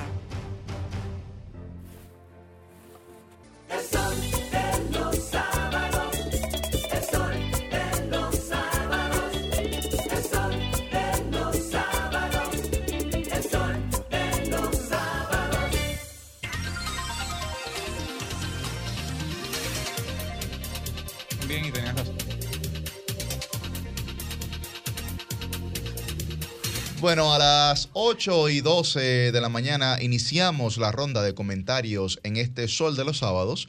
Muy buen día para el periodista joven, don Cristian Cabrera. Buenos días, República Dominicana. Todos los días rezan esos típicos refranes dominicanos de calle, sale un pendejo a la calle. Por eso Mantequilla encontró su pan y ha logrado hacer negocios en República Dominicana. Todos los días todos los santos días. Entonces, todavía aquí, señores, gente que está cayendo en gancho de que con, con ¿cómo se llama? Esto es cuestión de oro. El lingotes de oro. Que cuando usted va, ni a acero llegan. Ni a acero pintado. Miren, ustedes hablaban al principio del programa sobre el evento que mañana se centrará, se concentrará en Brasil y que centrará la atención de toda Latinoamérica en lo relativo a las elecciones de ese país, donde todo parece indicar que Lula será ganador. Lo que no se ha definido es si en primera o en segunda vuelta logrará llevarse la banda presidencial y colocarse nuevamente como uno de los principales líderes de Latinoamérica. En esta ocasión, ostentando nuevamente la presidencia de Brasil. ¿Qué sucede en la actualidad? Bueno, Jair Bolsonaro, que es un hombre que llegó en alguna medida por una coyuntura que se planteó, por un escenario de una crisis que se había generado en el territorio brasileño, sencillamente no cumplió el cometido y las expectativas que tenía ese país sobre diversos temas, desde la seguridad hasta el tema de la economía, pasando por el manejo con la pandemia por COVID-19. Y eh, la situación que vive Brasil está en una crisis de apague y vámonos. ¿Y qué sucede con los pueblos cuando en alguna medida no ven resueltos sus problemas esenciales? La corrupción no le significa nada. Vayamos a la pirámide de Maslow, googlee eso, tipéelo ahí en su celular y busque cuáles son las necesidades fundamentales del ser humano. Y en esa escala usted se dará cuenta quién está más apegado, en alguna medida, a suplir esas expectativas de la población, de cualquier población. Solo hay que ser humano para saber cuáles son esas necesidades y usted conocer hacia cuáles puntos atacar. Y Lula da Silva, que como todos ustedes saben, estuvo en prisión, fue múltiples veces acusado de corrupción, fue el lobista fundamental de la multinacional Odebrecht y de otras más en Latinoamérica. Ahora la corrupción le vale nada a los brasileños porque sus principales problemas no están siendo resueltos que van desde la alimentación, el empleo, la seguridad, aquellos que son directamente de alto impacto en sus vidas. Y eso tienen que entender los gobernantes. Y lo digo porque aquí, en poco tiempo, se dará nuevamente una discusión de si hay justicia independiente, de si no hay justicia independiente, de si hay Ministerio Público independiente, de si los poderes, eh,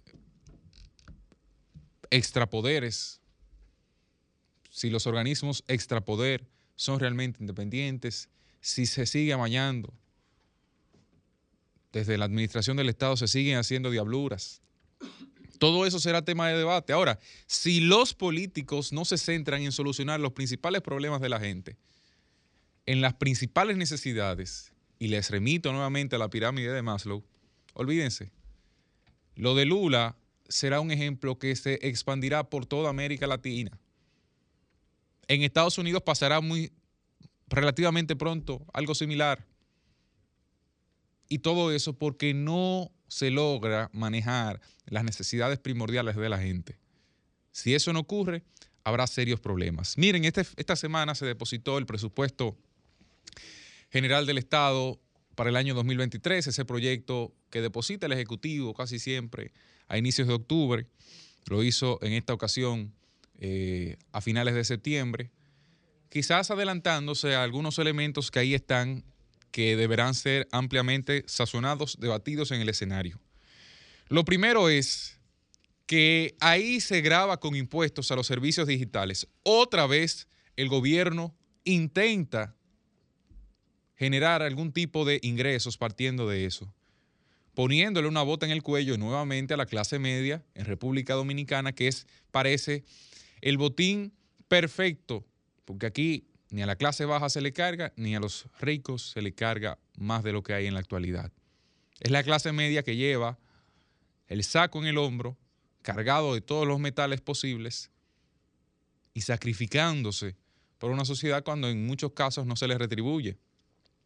Con lo que necesita, seguridad, garantía de inversión y algunos elementos más que permiten que pueda desarrollar su vida y pasar a otros niveles. Entonces, esa clase media está afectada. Pero desglosando un poco el presupuesto, yo quiero que el gobierno explique por qué en comparación con el año 2022, el presidente de la República se va a aumentar 33 mil millones de pesos en el presupuesto. Pasando, y escuche esto, pasando de 86 mil millones como presupuesto inicial en el año 2022 a 119.333 millones para el año 2023. Esos 33 mil millones no tienen explicación. Aquí no se ha presentado un solo proyecto desde la presidencia de la República que justifique llevar 33 mil millones de pesos a esa cartera. Para que usted tenga una idea, para que usted tenga más o menos una idea de lo que estamos hablando en términos de presupuesto, eso es el equivalente a lo que agrupan las siguientes instituciones para el año 2023. al total del presupuesto de las siguientes instituciones. Calcule ahí, Ministerio de Deportes, Ministerio de la Mujer, Ministerio de la Juventud, que tiene 600 y pico de millones apenas. Y aquí se habla, ¡ay, la juventud es lo primordial y estamos tratando con la juventud! Y cuando se va el presupuesto, 600 y pico de millones. Que eso no da ni para pagar nómina. Ministerio de Energía y Minas, la impoluta y santa Procuraduría General de la República y el Poder Judicial. Escuche bien. La, el Ministerio de Administración Pública, esas instituciones, sumado el presupuesto de todas esas instituciones, no llega a lo que se aumentó, no a lo que tienen como total, a lo que se aumentó la presidencia de la República para el presupuesto del año 2023 sin justificación de proyectos algunos. Entonces, eso necesita una explicación, eso necesita una, una, un desmenuzamiento completo de lo que ese presupuesto general del Estado conlleva en el año 2023 para justificar una movilización de tanto dinero a una cartera como esa. Porque de lo contrario, yo pensaría que se volvería a hacer lo que antes tanto se criticaba, y era llevar dinero a la presidencia para hacerlo como manejo discrecional, para utilizarlo en cosas que solamente sirven para el interés del propio presidente de la República, ensalzar su figura y lograr así posicionarse de cara a un torneo electoral, porque el 2023 es un año preelectoral. Entonces, atención con eso, ojalá lo expliquen, porque en lo que el hacha va y viene, 33 mil millones de pesos es una cifra grosera, es pesada, y eso se movilizará sin justificación, restándole a otras instituciones que tienen mucho mayor importancia en el Estado Dominicano. Cambio y fuera.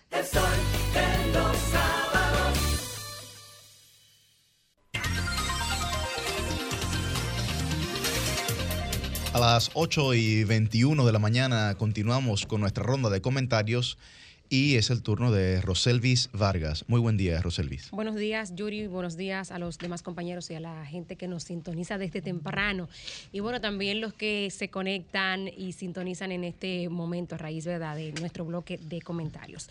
Miren, amigos, esta semana veíamos eh, una información despachada desde Quito, Ecuador, que da cuenta de la condena de un año de prisión a tres personas por tráfico de tortugas, de las denominadas tortugas gigantes y de iguanas de Galápagos, que eh, habitan, que tienen su hábitat natural en Isla Galápagos, que digamos es una serie de islotes que componen una provincia eh, perteneciente a Ecuador.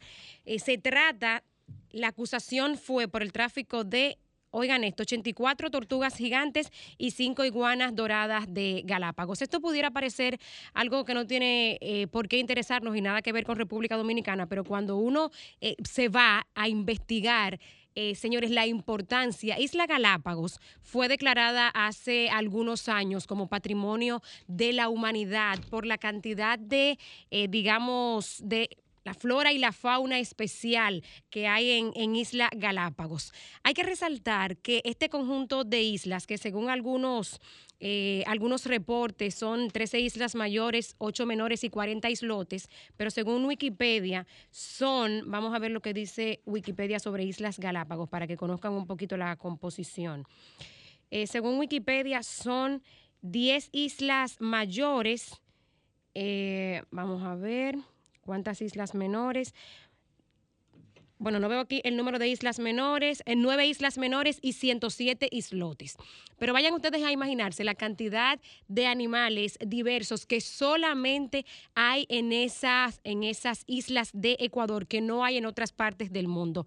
Isla Galápagos fue el sitio donde en septiembre de 1835 llegó el científico Charles Darwin y donde desarrolló, señores, por cinco semanas investigaciones que dieron al traste con que él desarrollara su teoría sobre la, evolución, sobre la, la, evolución, digamos, por selección natural de las especies, a raíz de lo que vio en Isla Galápagos. Y lo resalto con mucha importancia, señores, porque hablamos de Ecuador, un país que está en el continente americano. Nosotros a veces leemos y resaltamos sobre muchísimas investigaciones y descubrimientos científicos que se han hecho en Asia, eh, por culturas milenarias, también en Europa, pero pensar que su viaje y las investigaciones que dieron al traste con su teoría de la selección natural la desarrolló aquí en un territorio en el continente americano debería pues llenarnos de orgullo. Pero qué pena Qué pena que todavía en Ecuador y en otras partes del mundo, y pasa aquí también con especies eh, y áreas protegidas que no le damos el valor adecuado. Qué pena, señores, que a esta altura de juego, especies que están en extinción, en ese país haya gente intentando sacar, como intentaron sacar, 84 tortugas y 5 iguanas que en el mercado tienen un precio. No solamente me indigna el hecho de que estas personas las saquen para venderlas, sino que haya quien las compren. Por ejemplo, en el caso de las iguanas doradas, pueden llegar a costar 20 mil dólares cada una. Y las tortugas, las tortugas gigantes que están en peligro de extinción, cuestan en el mercado entre 3 mil y 5 mil dólares.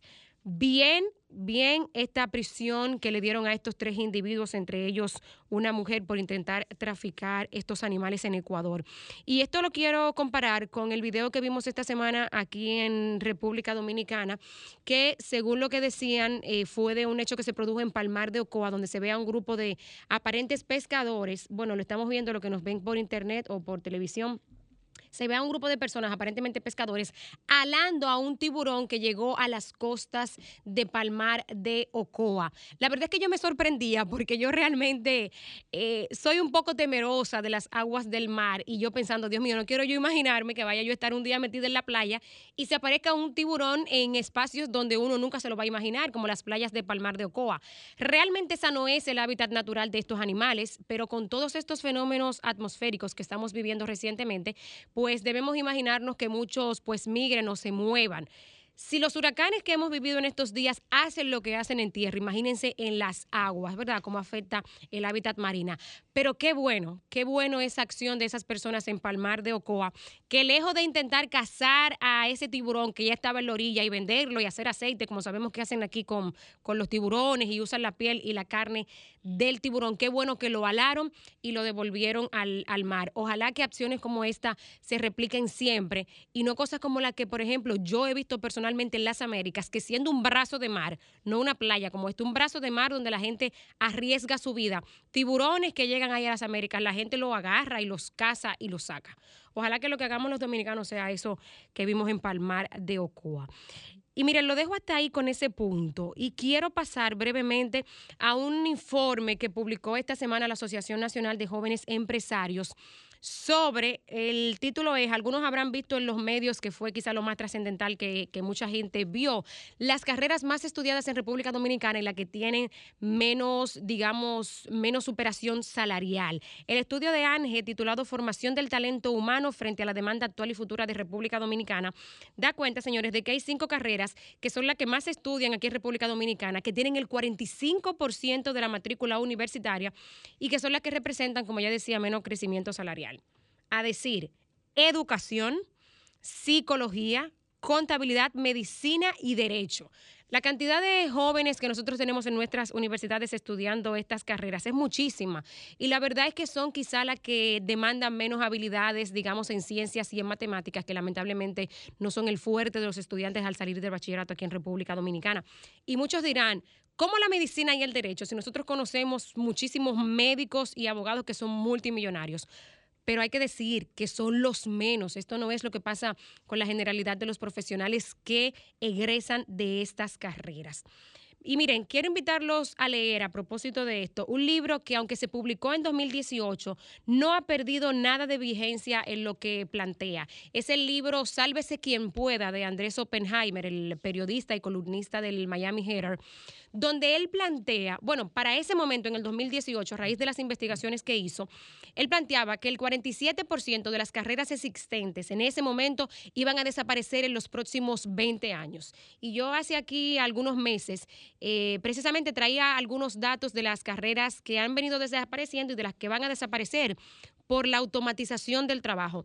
Ese libro de Andrés Oppenheimer, a nosotros, por ejemplo, que la mayoría promediamos los 30 años, digamos, que estaremos todavía, digamos, en una vida laboral activa en los próximos 20, debería llamarnos la atención lo que plantea Oppenheimer y especialmente a los que ahora están decidiendo qué estudiar en las universidades, porque Decía yo aquí el, tema de los taxistas, los cocineros de comida rápida, cosas que parecen de las más elementales y que se pueden hacer sin ninguna formación. Son precisamente de las carreras que primero, o de los oficios, mejor dicho, que primero están desapareciendo, precisamente por lo fácil que es para cualquier máquina hacerlo.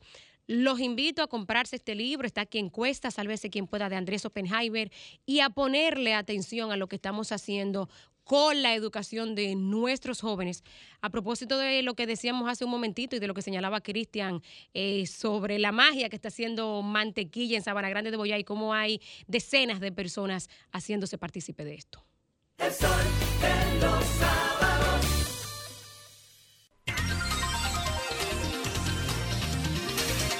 Seguimos, seguimos en este sol de los sábados a las 8 y 30 de la mañana. Es el turno de don Felipe Vallejos. Muy buen día.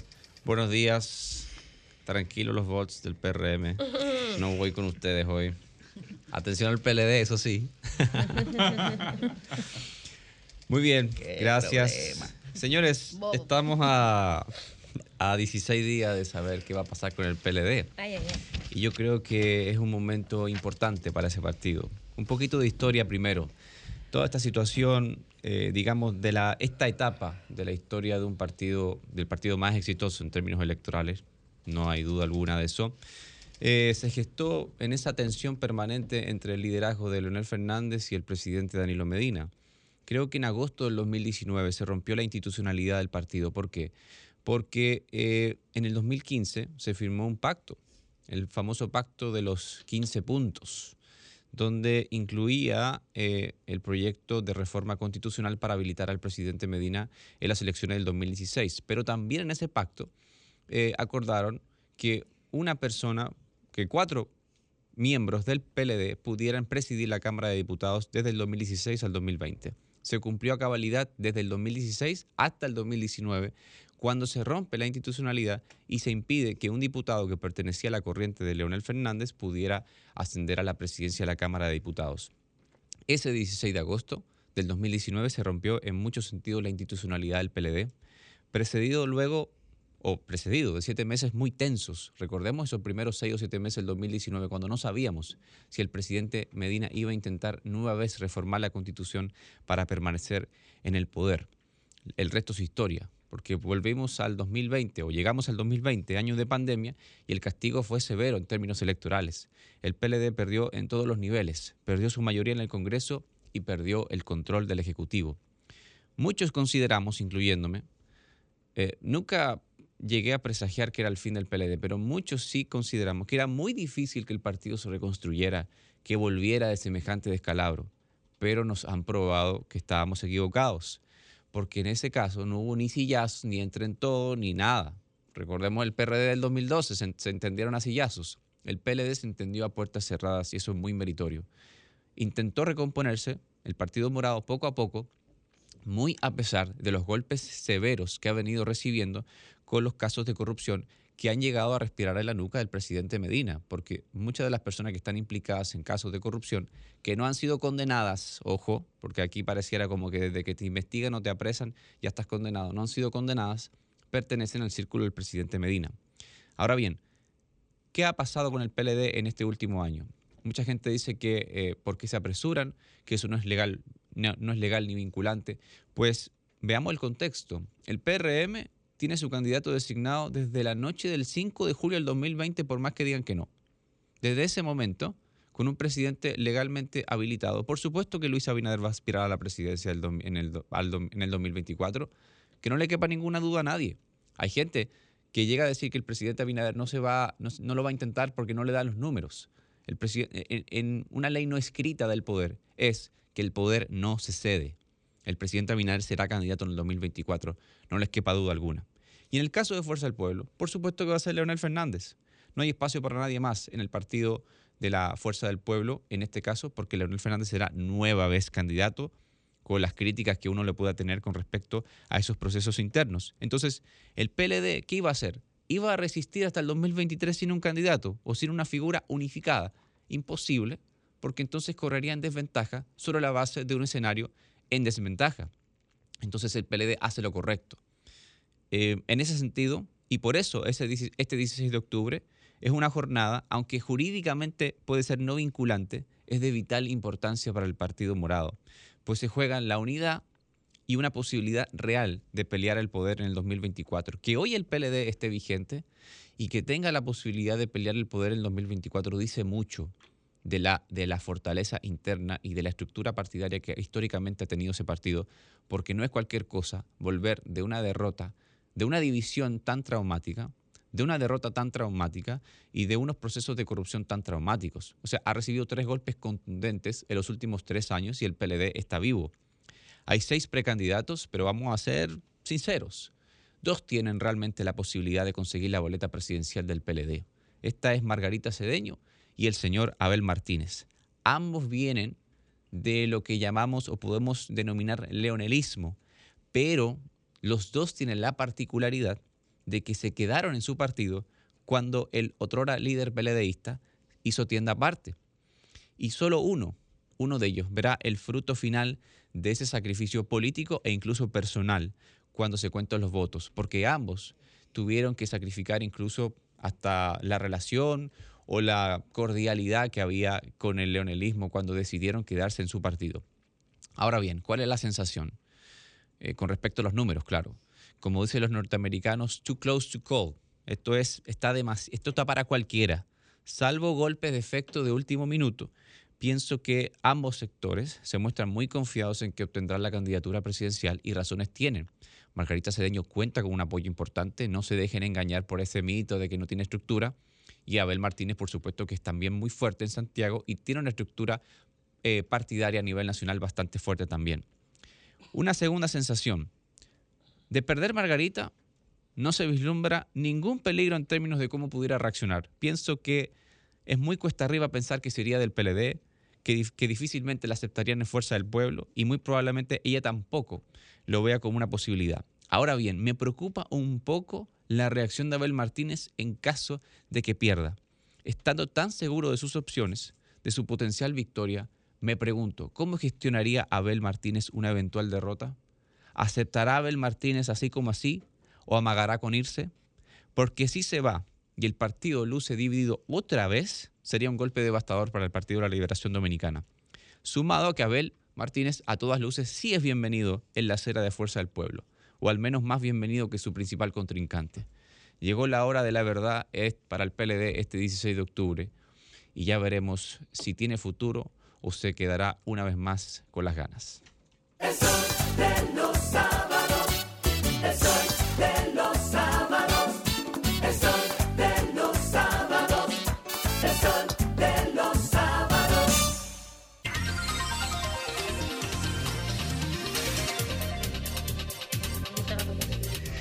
Estamos, estamos de vuelta en este Sol de los Sábados a las 8 y 42 de la mañana. Continuamos con nuestra ronda de comentarios y es el turno de la regidora del pueblo. Muy buen día para Liz Mieses. Muy buenos días a todo el equipo de Sol de los Sábados y a todos nuestros oyentes. Señores, a 14 días en el día de hoy de comenzar Cima Sabor Navideño. Ya por ahí se acerca la temporada de Navidad, tanto que le gusta al dominicano. Quiero iniciar saludando. Que, nos inviten a Navidad en Jet Set. Sí, atención, atención. Quiero, quiero iniciar saludando la iniciativa del Fideicomiso Red Vial y la empresa de servicios de pagos múltiples Paga Todo de Vimenca. Y hicieron una gran alianza donde más de mil puntos habrá para pagos de recargas de, del acceso al peaje aquí en la República Dominicana. Saludar esa iniciativa ya que es un va a ser un es ya, perdón, un movimiento para poder uno agilizar esos procesos que a veces se convierten un poco tediosos a la hora de uno cruzar un peaje. También hablar sobre el proyecto que sometió la senadora del Distrito Nacional, Faride Raful. El proyecto de ley que prohíbe el cobro de anticipo por atenciones de emergencia, el cual yo lo veo muy atinado, creo que es un proyecto que se le debe dar el apoyo que necesita tanto mediático como dentro del Senado y también con los mismos congresistas, porque es algo muy necesario. Son grandes las cantidades de personas que lamentablemente a la hora de ingresar a una emergencia y tener que salir de la misma porque hay que pagar un anticipo, inclusive que se dé la, que se da la, se, ha dado la situación donde hay personas que tienen que quedan retenidas hasta no llevar ese, ese anticipo y se pueda efectuar eh, esta atención médica. Creo que es algo muy importante que nuestro país lo necesita y aquí hacemos un llamado a la conciencia de todos los senadores con, con referencia a este proyecto de ley que somete Farida Raful. Y hablando un poco de diputados, eh, en, este, en esta actividad que realizó nuestro querido amigo Felipe Vallejo en Cerebros Políticos, la cual saludamos, replicamos y felicitamos. Uno de los congresistas de aquí del Distrito Nacional hizo un comentario que me llamó mucho la atención, que fue con referencia a las elecciones próximas que vienen aquí en Brasil. Y él hacía un llamado a la gente de que se empape de este proceso electoral que está llevando Brasil con referencia no solamente al área presidencial, sino al área congresual, ya que también se eligen a los diputados de allá.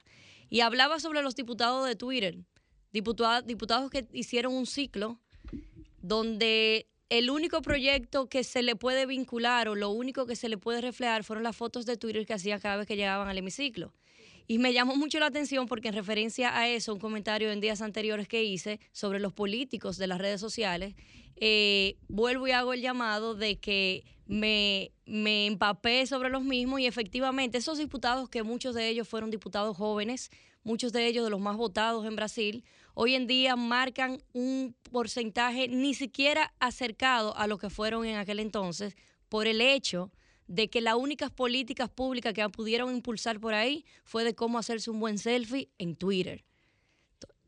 Les repito, hago un llamado a todos los políticos de la República Dominicana, a todas las personas que tienen influencia en las redes sociales, a utilizar las redes sociales de manera responsable, pero al mismo tiempo de manera responsable, y a esos políticos a que hagan también políticos de campo, porque cuando no hacemos esa política de campo, el mismo Twitter y las mismas redes sociales nos pasa factura a la hora de unas próximas elecciones. Señores, y manteniendo el mismo tema de los diputados, quiero quiero hablar, comentar un poquito. He insistido aquí a ver para escuchar la opinión de mis compañeros con referencia a la situación que se dio esta semana en el Ministerio de Educación, donde un grupo de diputados de una de la Comisión de Educación se dirigieron al ministerio y lamentablemente pasó una situación que no era la que ameritaba.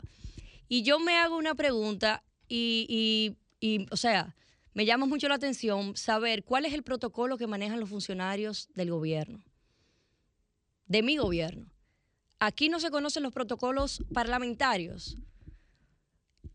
Aunque no se dé mucho, pero tienen que saber que los diputados son los representantes de las demarcaciones, los representantes de todos los dominicanos. Y un diputado tiene la potestad, y más si va en plan de comisión, de poder ir a cualquier institución que se esté trabajando algún tema en, una de las comisiones.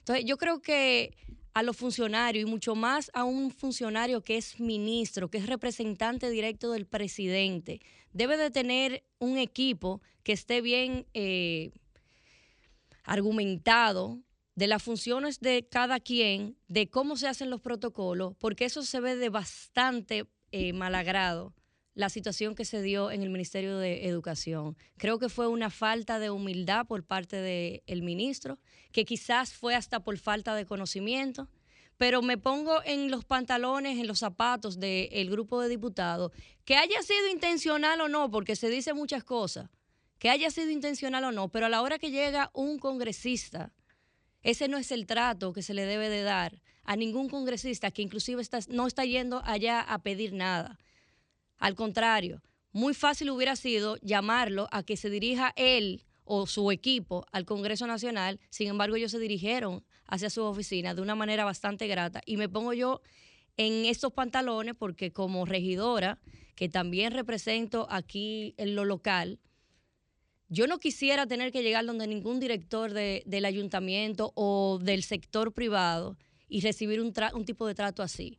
Le hago un llamado a este ministro, que me, me, reservo el nombre, todo el mundo sabe que es el ministro de Educación, de que debemos argumentarnos claro de cuáles son las funciones de, de cada quien y tener un poquito más de respeto hacia los diputados, que yo misma lo critico a veces y critico a mucha gente, pero la verdad es que cuando hablamos de honorable, ellos estaban haciendo una función de trabajo que para eso es que se le paga. Culminando mi comentario, quiero dar también unas salutaciones de la gran respuesta inmediata que ha dado el gobierno de la República Dominicana con referencia al impacto de Fiona aquí en el país.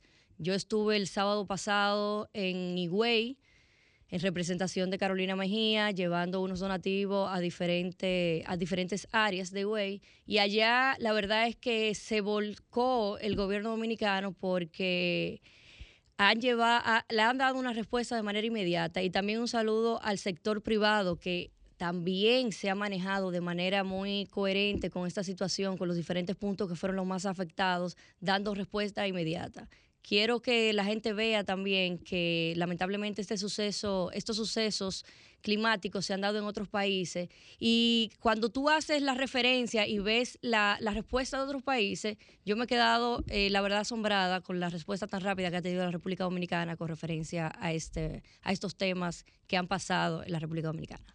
Cambio fuera.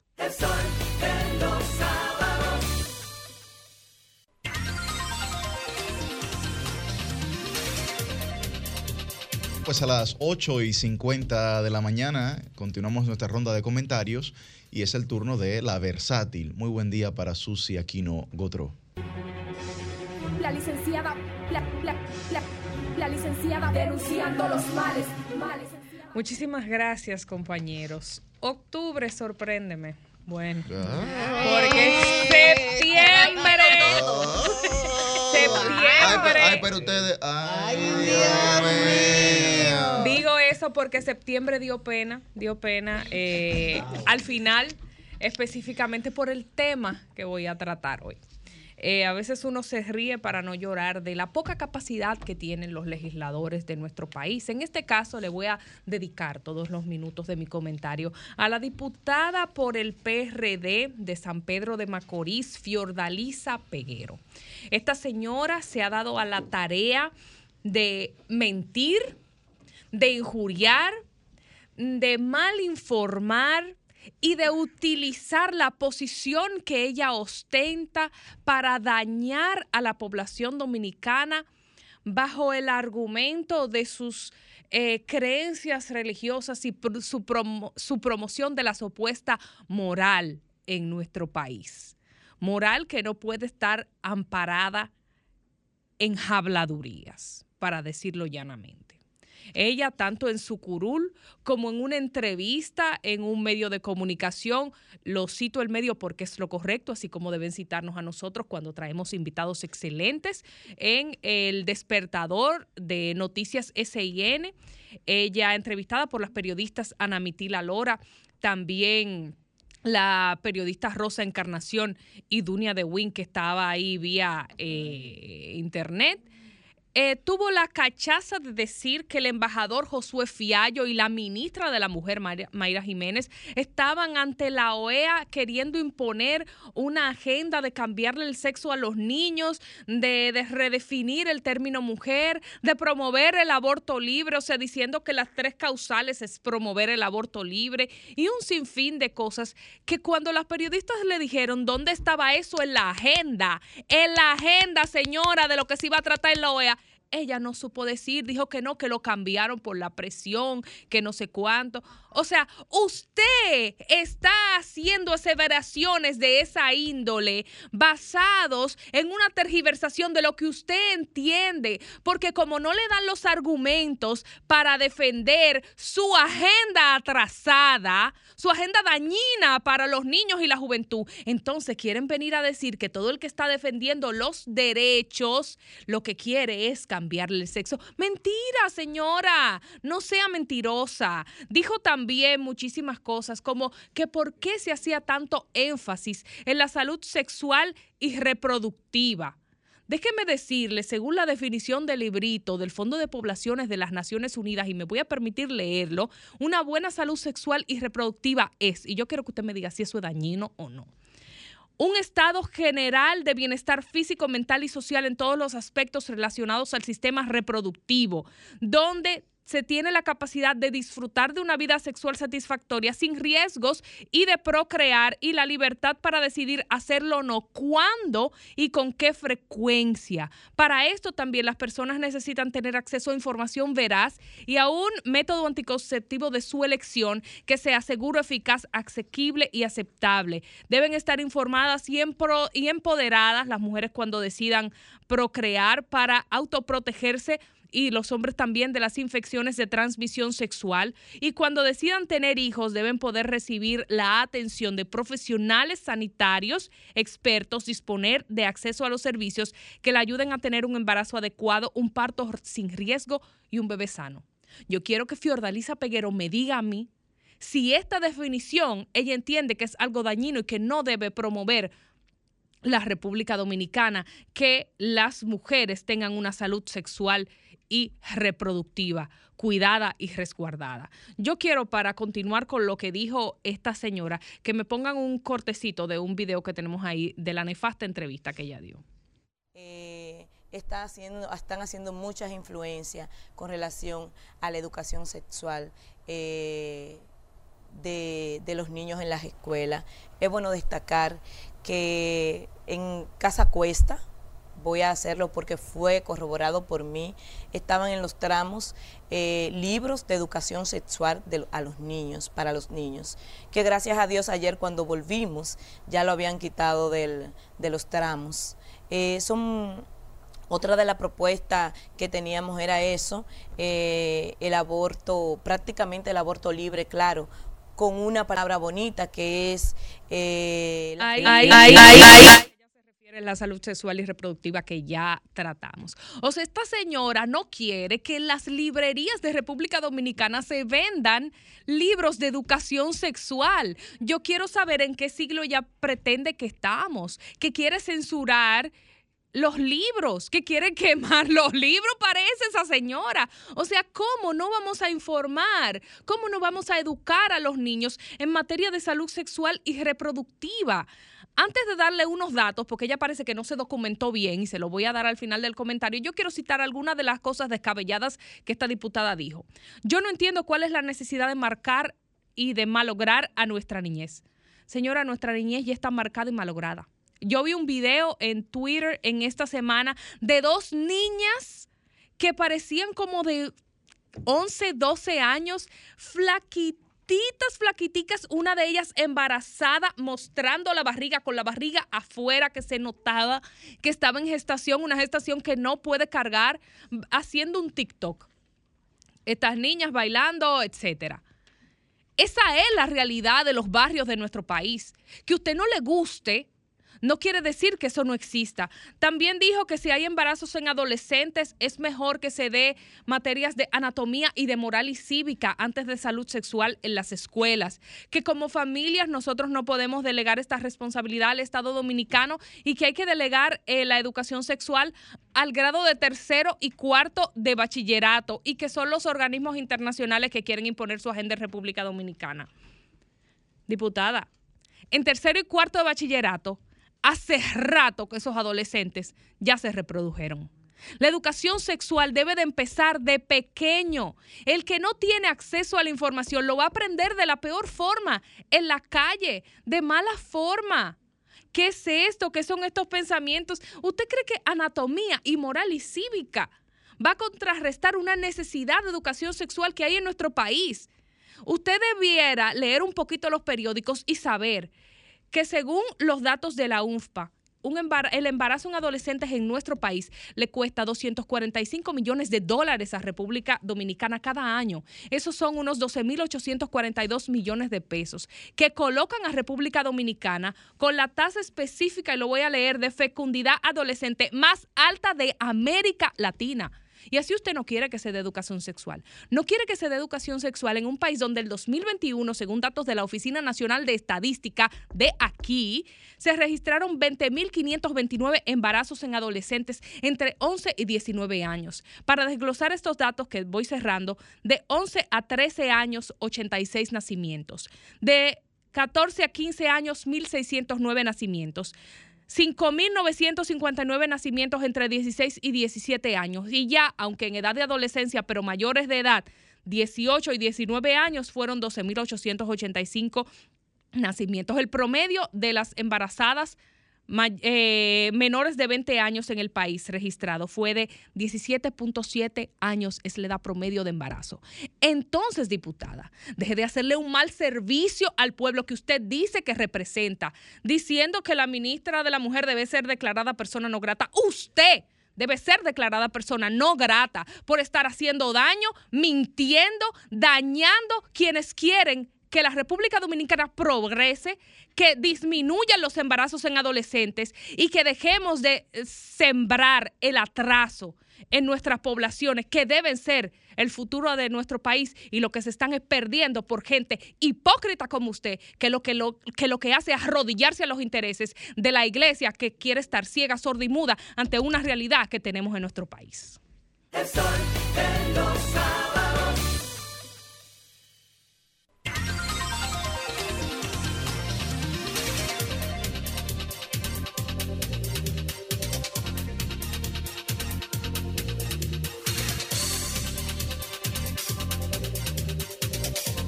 Las 8 y 59 de la mañana. Continuamos, continuamos con mucha efervescencia este, esta ronda de comentarios y ahora es el turno de la embajadora del pueblo. Muy buen día para Milicen Uribe. Muchísimas gracias a todas las personas que nos sintonizan. Te pido agua. No, no, vengo, vengo tranquila.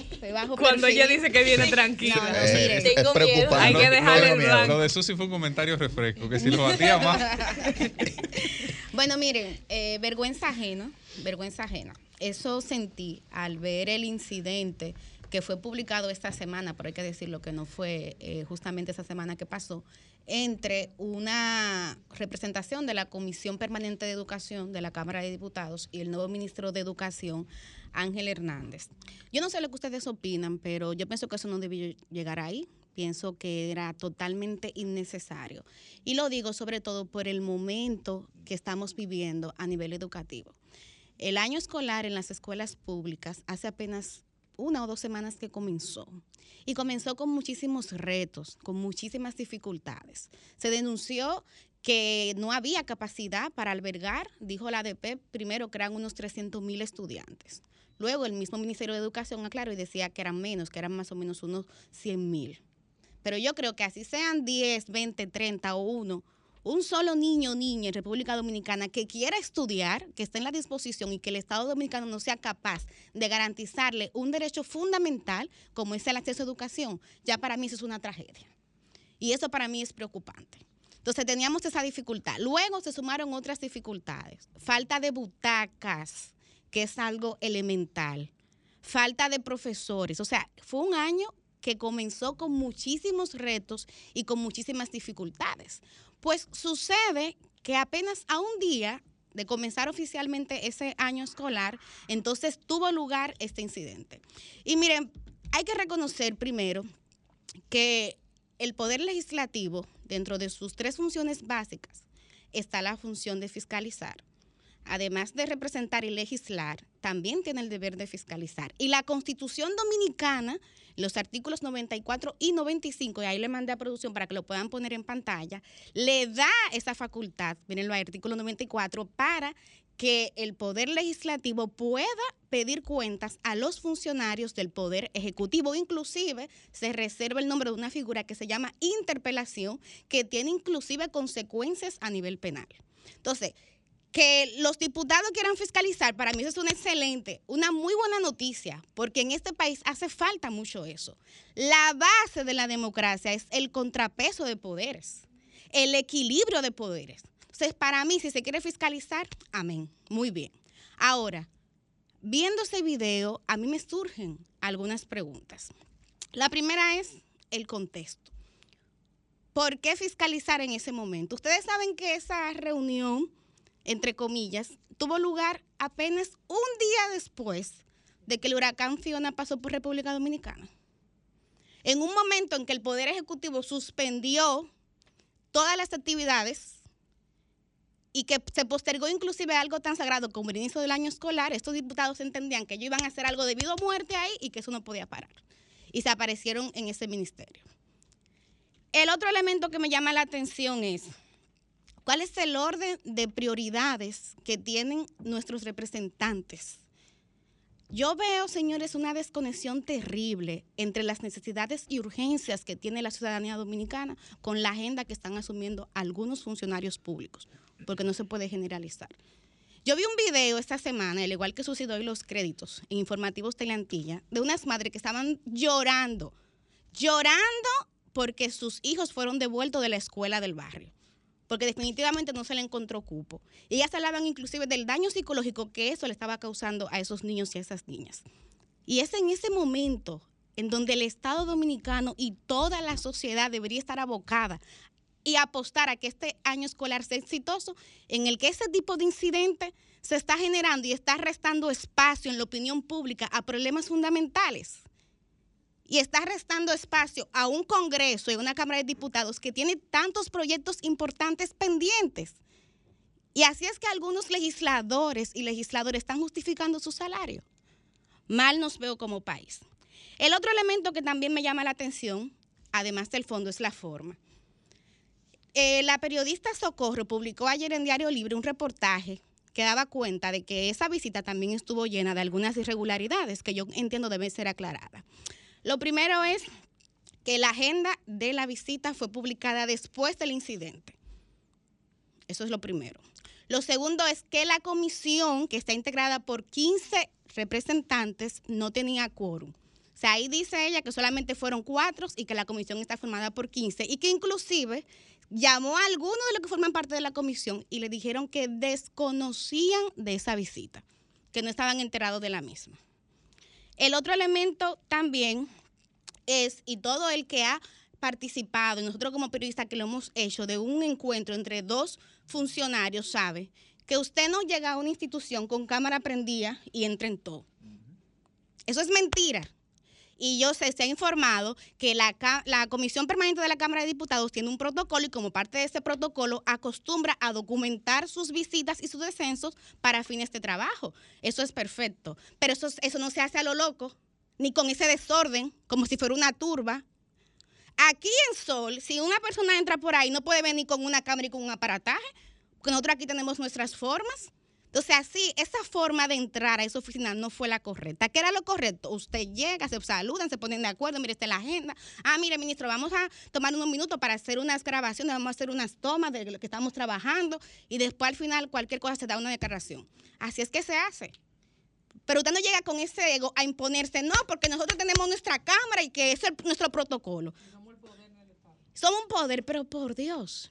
Y justamente ahora que Susi menciona poder, ese es el otro elemento que me preocupa ese ego.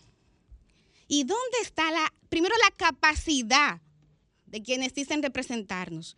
Y luego, ¿dónde está la inteligencia emocional? Señores, nosotros estamos como país perdiendo tiempo en esto. Por un tema de ego, ¿por qué no? Porque yo soy más poder que usted. De verdad, o sea, con tantas necesidades que tenemos. Yo creo que no, yo creo que la cosa no debe ir por ahí. Ahora, como periodista, yo siempre cito a Silvia Rodríguez que yo lo que llevo es de preguntar. Y yo me hago algunas preguntas. Número uno, perfecto, iban a fiscalizar. ¿Fiscalizaron anteriormente? ¿Cumplió esa comisión su labor para que este año escolar no encuentre al país con tanta deficiencia? ¿Interpeló a ministros pasados? Yo me pregunto eso. Y digo lo siguiente, cuidado Cuidado si ahí simplemente estamos viendo un enfrentamiento interno.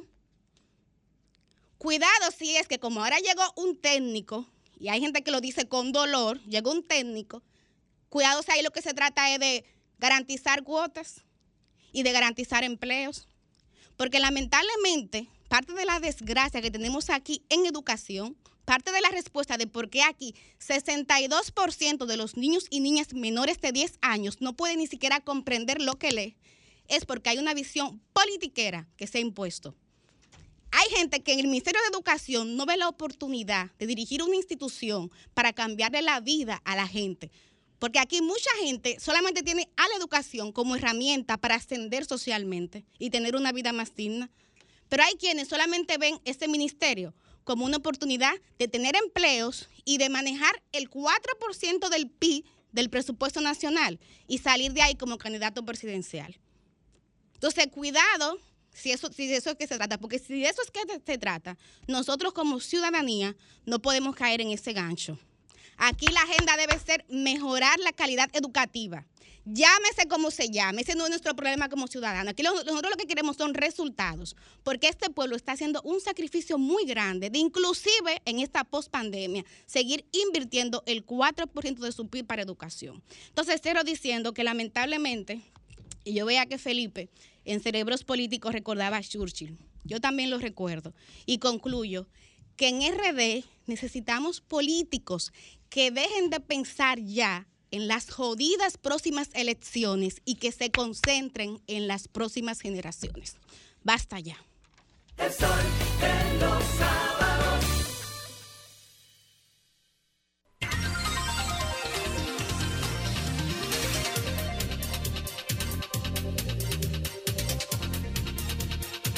Cuando son las 9 y 9 de la mañana.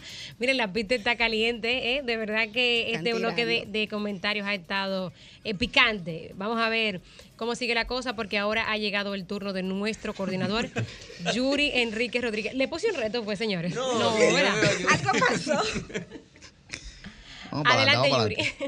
Bueno, muchas gracias, muchas gracias a toda la gente que sintoniza este el Dream Team de la radio, el espacio más plural y participativo e influyente de los fines de semana. Y cuidado, este es el sol de los sábados. Miren, bien señalaba Felipe que en apenas 15 días el Partido de la Liberación Dominicana va a celebrar su consulta ciudadana en la que escogerá eh, a quien mayor, digamos, simpatía genere en la ciudadanía para que sea su aspirante presidencial de cara al 2024. En esa consulta en la que todos los ciudadanos y ciudadanas del país pueden votar, excepto los que están inscritos en otros partidos, digamos, si usted no está inscrito en ningún partido, puede ir a votar.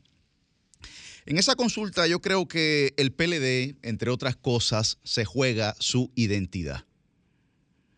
Su identidad, porque el PLD puede convertirse, digamos, en ese tercer PLD, en un partido de causas sociales, ya pasando de un partido de cuadro, de un partido de masas, a un partido que encarne las causas sociales, o se puede convertir en lo que planteaba Moisés Naim en las 3P, polarización, populismo y posverdad.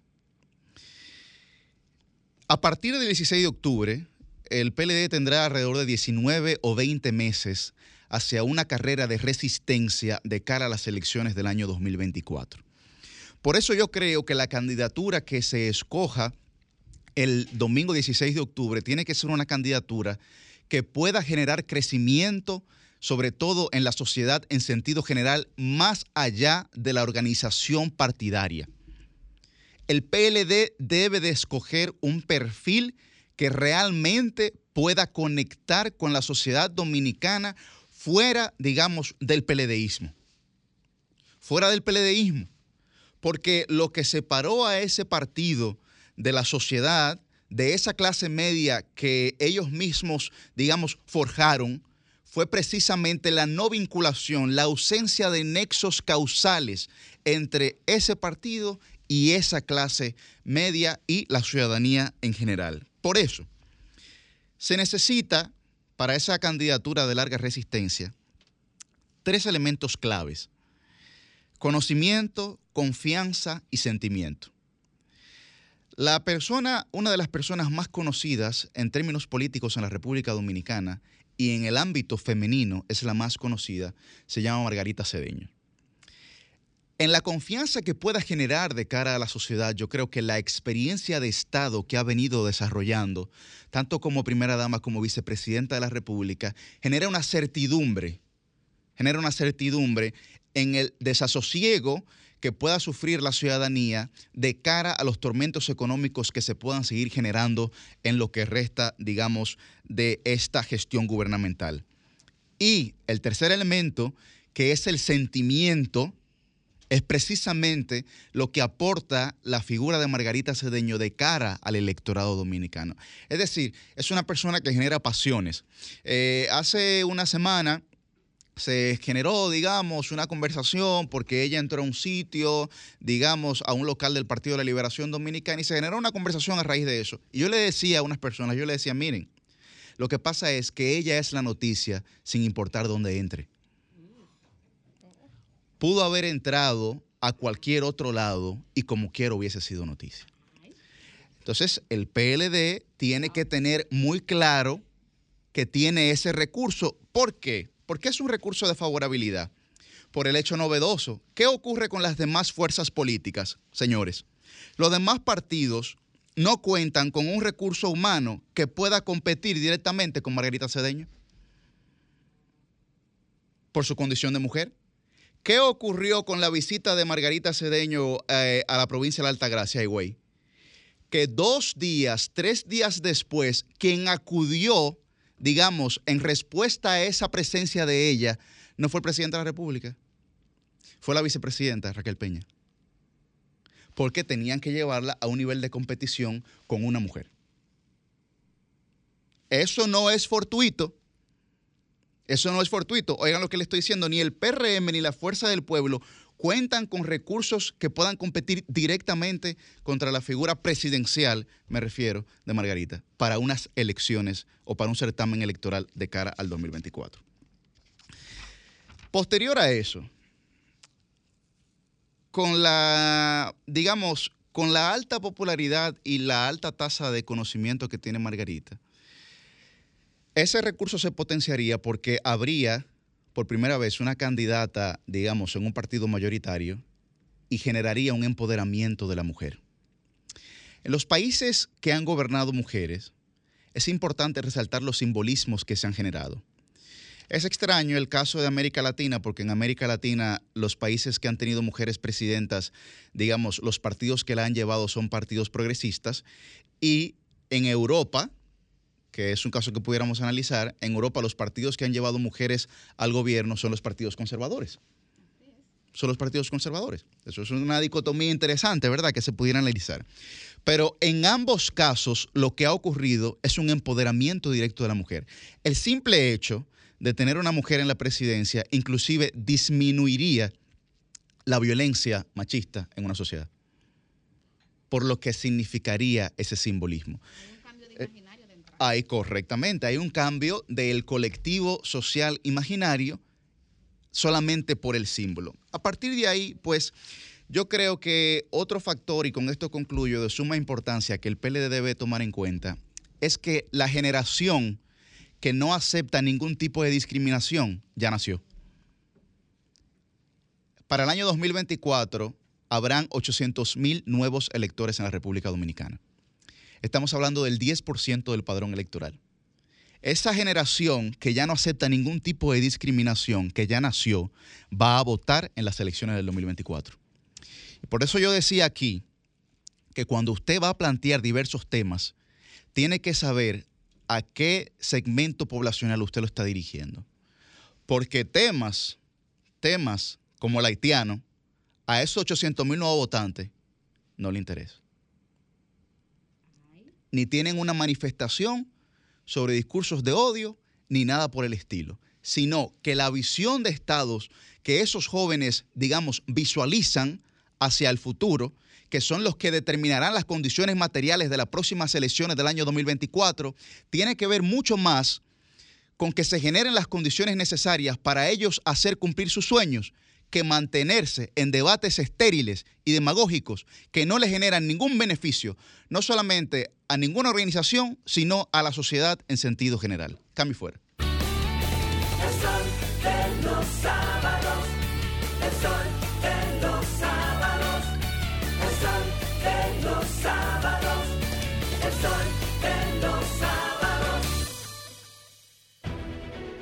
Sol 106.5, la más interactiva. Una emisora RCC Miria.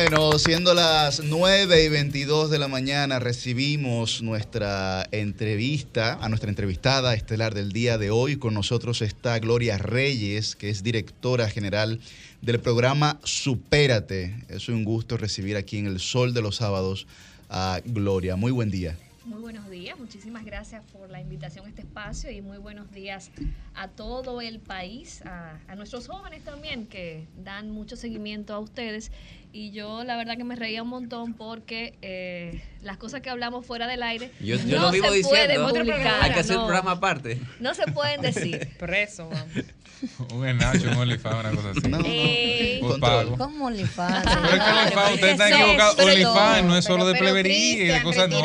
Yo, yo quiero romper el hielo con algo que decía Liz esta mañana en su Voy comentario de que faltaban 15 días para Cima Sabor Navideño. Sí. Y yo ayer entraba a la dirección de comunicaciones, a la oficina de- en la institución, y vi un letrero que decía, faltan 75 días. Y yo, faltan doble. 75 días, ¿para qué?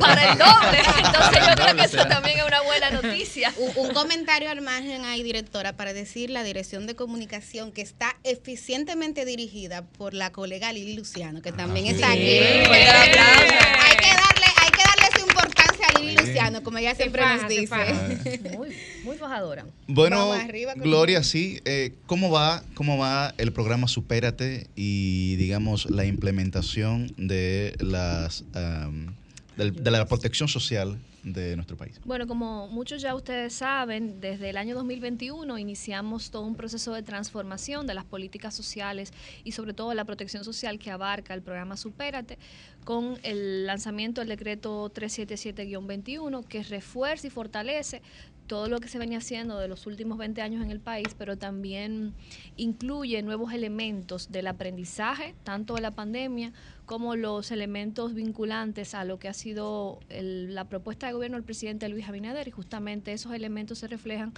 en la política de cuidados, como ya ustedes han escuchado, estamos trabajando desde el año pasado en un nuevo programa de protección a las familias, que es el establecimiento de una red de protección y de cuidado familiar domiciliario, que desde Superate se está con- conformando junto al apoyo de las demás instituciones vinculantes al sistema de protección adultos mayores, personas con discapacidad, niños y niñas y primeros infantes y desde luego esta es una de las novedades de la protección social. Estamos hablando de personas que van a estar de manera domiciliaria atendiendo a familias que tienen un familiar o un miembro con una dependencia y que requiere un cuidador que desde el Estado estaría siendo subsidiado. Este es el modelo, iniciamos este año, ya tenemos más de 500 cuidadoras y cuidadores que están formados junto a Infotep y la idea es que el año próximo, el primer trimestre del año, comencemos a hacer ya las visitas a las familias que han sido levantadas por Suben. En esta ocasión serán familias de las que están dentro del mismo programa Superate. Estamos entrenando a mujeres y hombres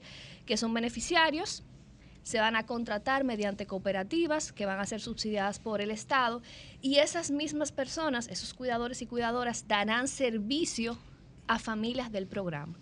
Con esto, evidentemente, estamos creando empleos, es la- una de las, de las principales aportaciones de este modelo, y estamos supliendo la demanda de servicio de cuidado, que es una tragedia familiar, pues eh, para muchos de nosotros quizá no tenemos un, un familiar dependiente, pero sí yo sé que hay mucha gente de la que nos escucha que tiene, por ejemplo, una madre, un hijo con una discapacidad severa o con una condición que no le permite dejarlo solo, que para ella poder salir al colmado o hacer cualquier diligencia tiene que amarrar a su niño porque no tiene quien lo cuide, quien la apoye en esa labor y si lo deja solo, pues se mete a la casa del vecino, se escapa. Entonces, esas situaciones que lastimosamente se dan en nuestras familias, pues el Estado tenía esa deuda pendiente, justamente estos son los primeros pilares del Sistema Nacional de Cuidado. Y así te puedo contar los elementos vinculados a, vivienda.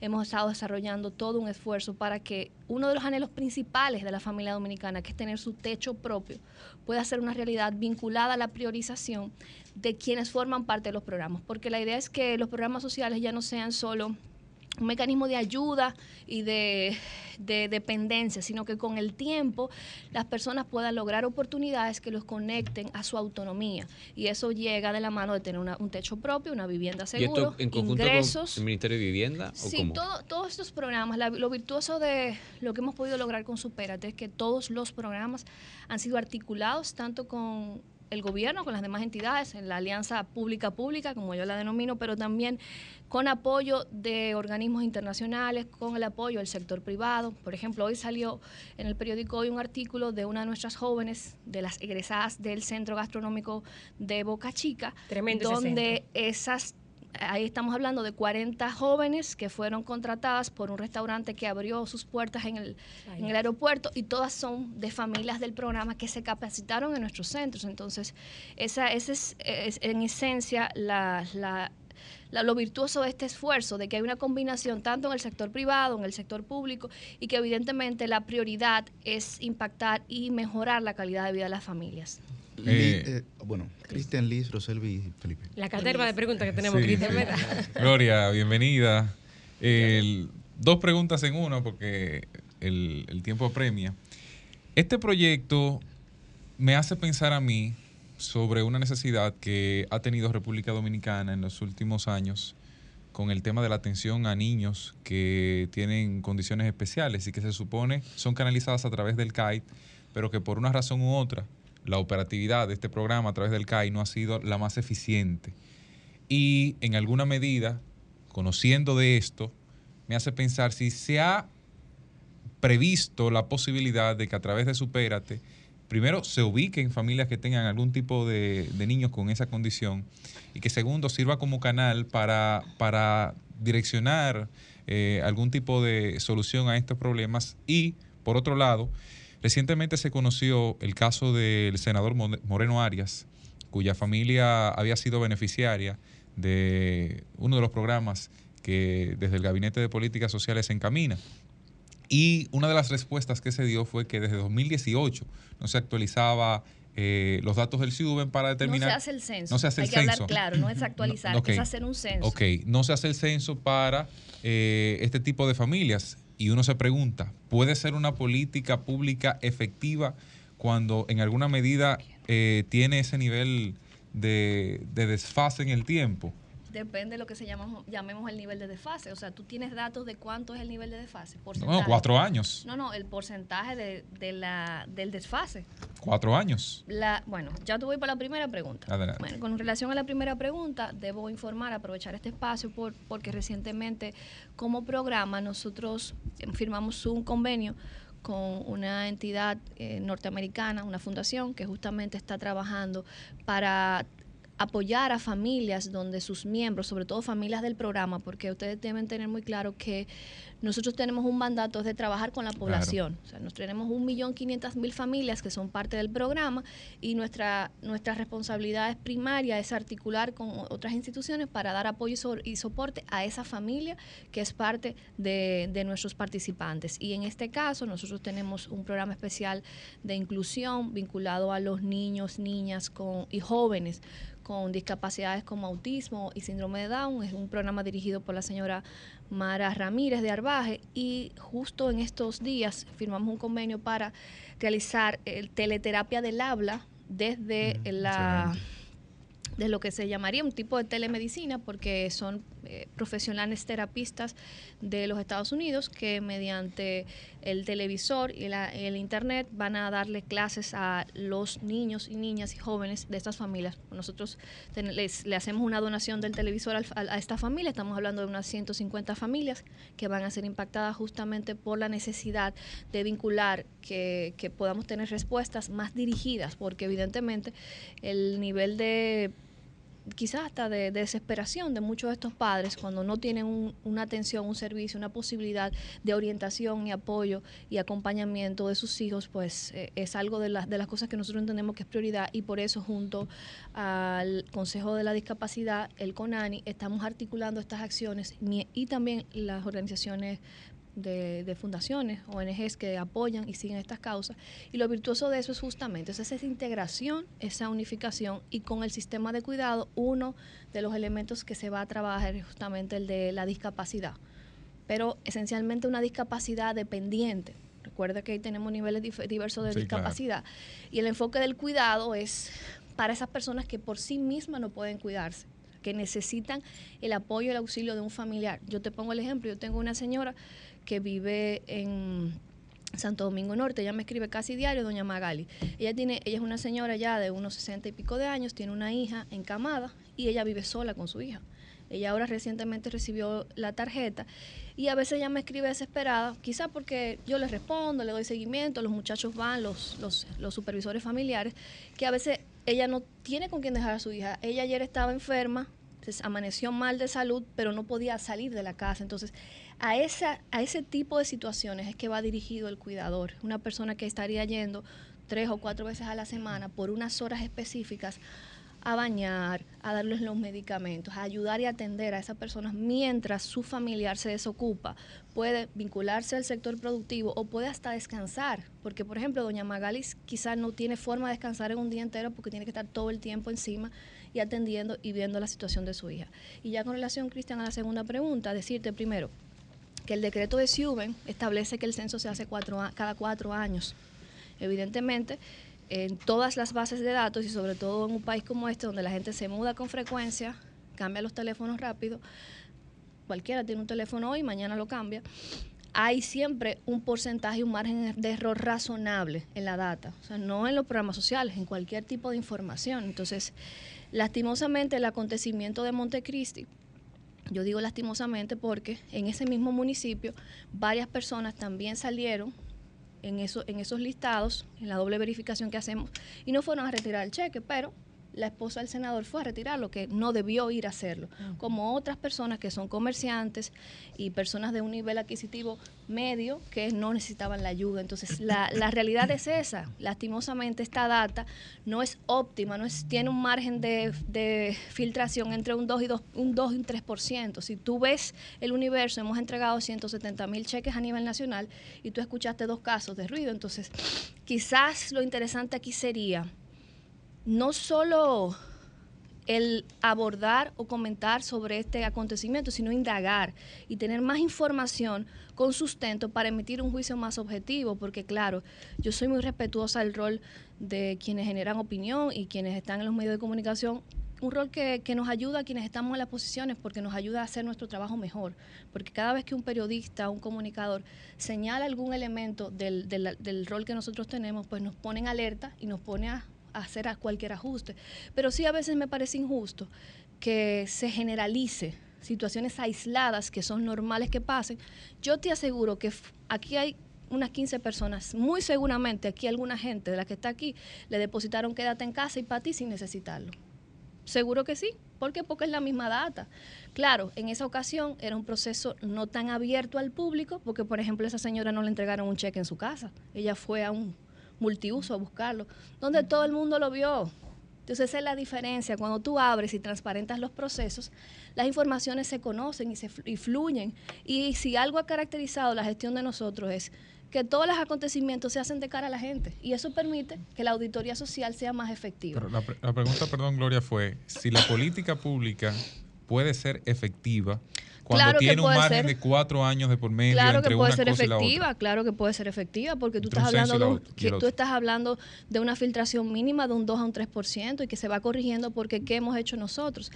A diferencia de lo que quizás anteriormente con las transferencias digitales pasaba, es que ahora en el territorio hemos podido identificar personas que están fuera de los rangos para recibir estos, estos apoyos y van están siendo excluidas. Ya nosotros hemos devuelto a la tesorería más de, más de 50 y tantos cheques que no han llegado de los territorios. Entonces se hace una depuración, se valida con la comunidad, porque antes de la entrega se depura y se verifica.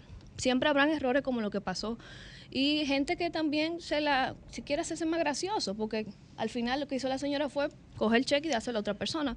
Pero de todas, de todas maneras, evidentemente eso es una, una base que sirve de muchísimo, porque aunque no es 100% óptima, como no lo es ningún sistema, tiene información valiosa que se está actualizando y que justamente en el 2022, como manda el decreto de Siuben, comenzó su proceso de, actualización. Hicimos un barrido, como se conoce el censo que se hace en los territorios, en los alcarrizos completos, se hizo en la mata de Farfán.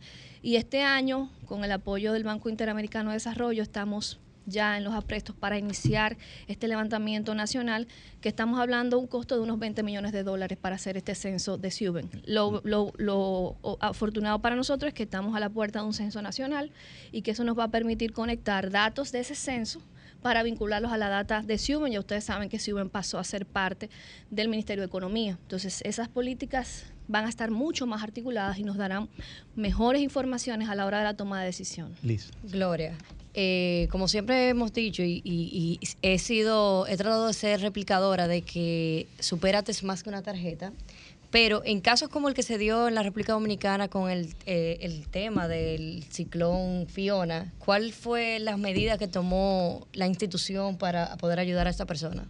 Bueno, nosotros hemos hecho algo muy interesante en este proceso, que es la primera vez que se implementa. Y lo veníamos trabajando desde hace años porque en el 2021 cuando se crea Supérate, uno de los elementos vinculados a la protección social adaptativa, que es el término académico que se utiliza para justamente la protección social que va más allá y no solo se limita a dar respuesta cuando la persona tiene una necesidad de pobreza, sino que puede ser proactiva y cuando hay una situación de riesgo que pone a las personas en peligro de retroceder en el avance que ha tenido. Vulnerabilidad.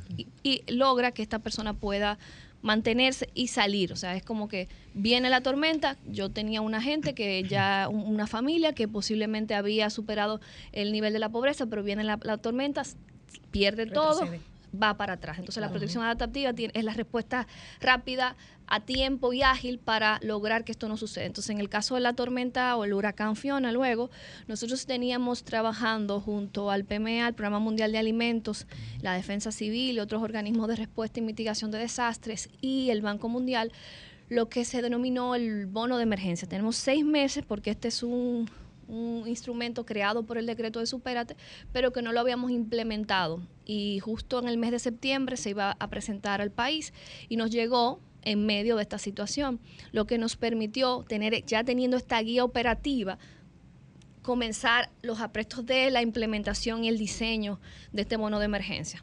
¿En qué consiste este bono de emergencia? Es un apoyo de una transferencia económica de libre disposición, es decir, que la gente puede usar el dinero. ¿De cuánto estamos hablando?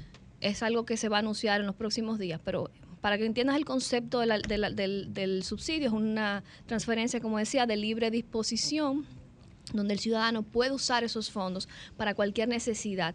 Es una transferencia de un carácter temporal con un máximo de seis meses de acuerdo al nivel de afectación y el nivel de desastre que tenga el fenómeno, ya sea un fenómeno atmosférico o un fenómeno vinculado a una situación sanitaria, como lo que pasó con la pandemia, o también vinculado a un shock económico, como la inflación. Entonces, con este programa lo que estamos es garantizando que por un tiempo de recuperación estas familias que son afectadas, en este caso por el huracán Fiona, puedan tener al menos un soporte de unos meses hasta que puedan nivelar y regularizar su estatus como familia. Independiente del monto, yo sé que tenemos una ronda de preguntas rápidas para no ah, perder Puede entrar Felipe y luego Rosalía. Y eh, el monto será anunciado. Pero entonces, a partir del momento en que se comience a ejecutar, ¿serán seis meses de aplicación de protección o un máximo de seis meses? ¿Cómo funcionará bueno, la guía diseña seis meses para el máximo de aplicación.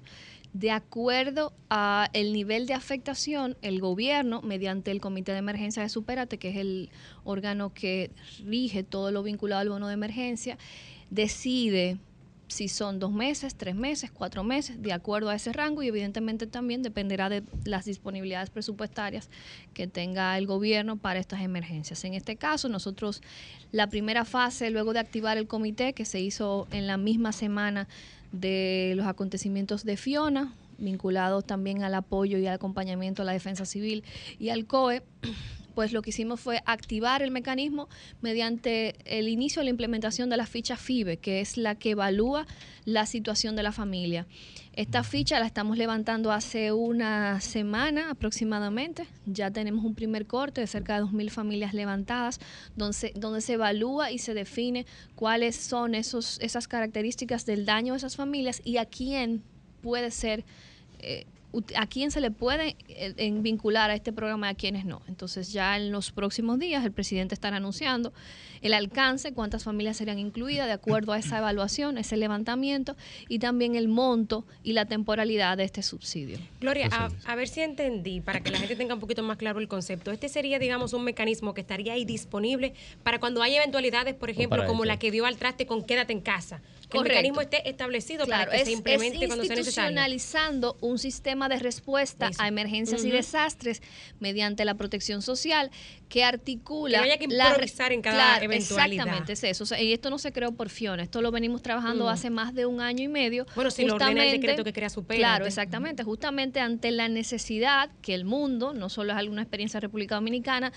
ha conocido de estar listo para cualquier eventualidad que no es controlada y que pone en riesgo a la gente, sobre todo que está en condición de mayor vulnerabilidad. Entonces, básicamente, este es un programa de protección más ampliado y que tiene una característica que diferencia, que es que eh, quizás en otras ocasiones la respuesta de mitigación y desastres ha estado aislada de la protección social. Mm. O sea, pasaba un huracán, se llevaba a la gente a un refugio, luego se le daba comida, iba el plan social, le daba comida, le podían arreglar su casita. social, que no es ya, se quedaba ahí. Después pasaban la, moda del, ciclón o el huracán, tres semanas, la gente se olvidaba y esa familia pues regresaba al pasado, o sea, volvía a una condición de vulnerabilidad que quizá no era la que estaba. Entonces, la, la propuesta con este y la apuesta con este sistema es justamente que esas personas no queden desamparadas, sino que haya una continuidad desde el Estado, una atención, un acompañamiento que permita que esa gente no entre a riesgo.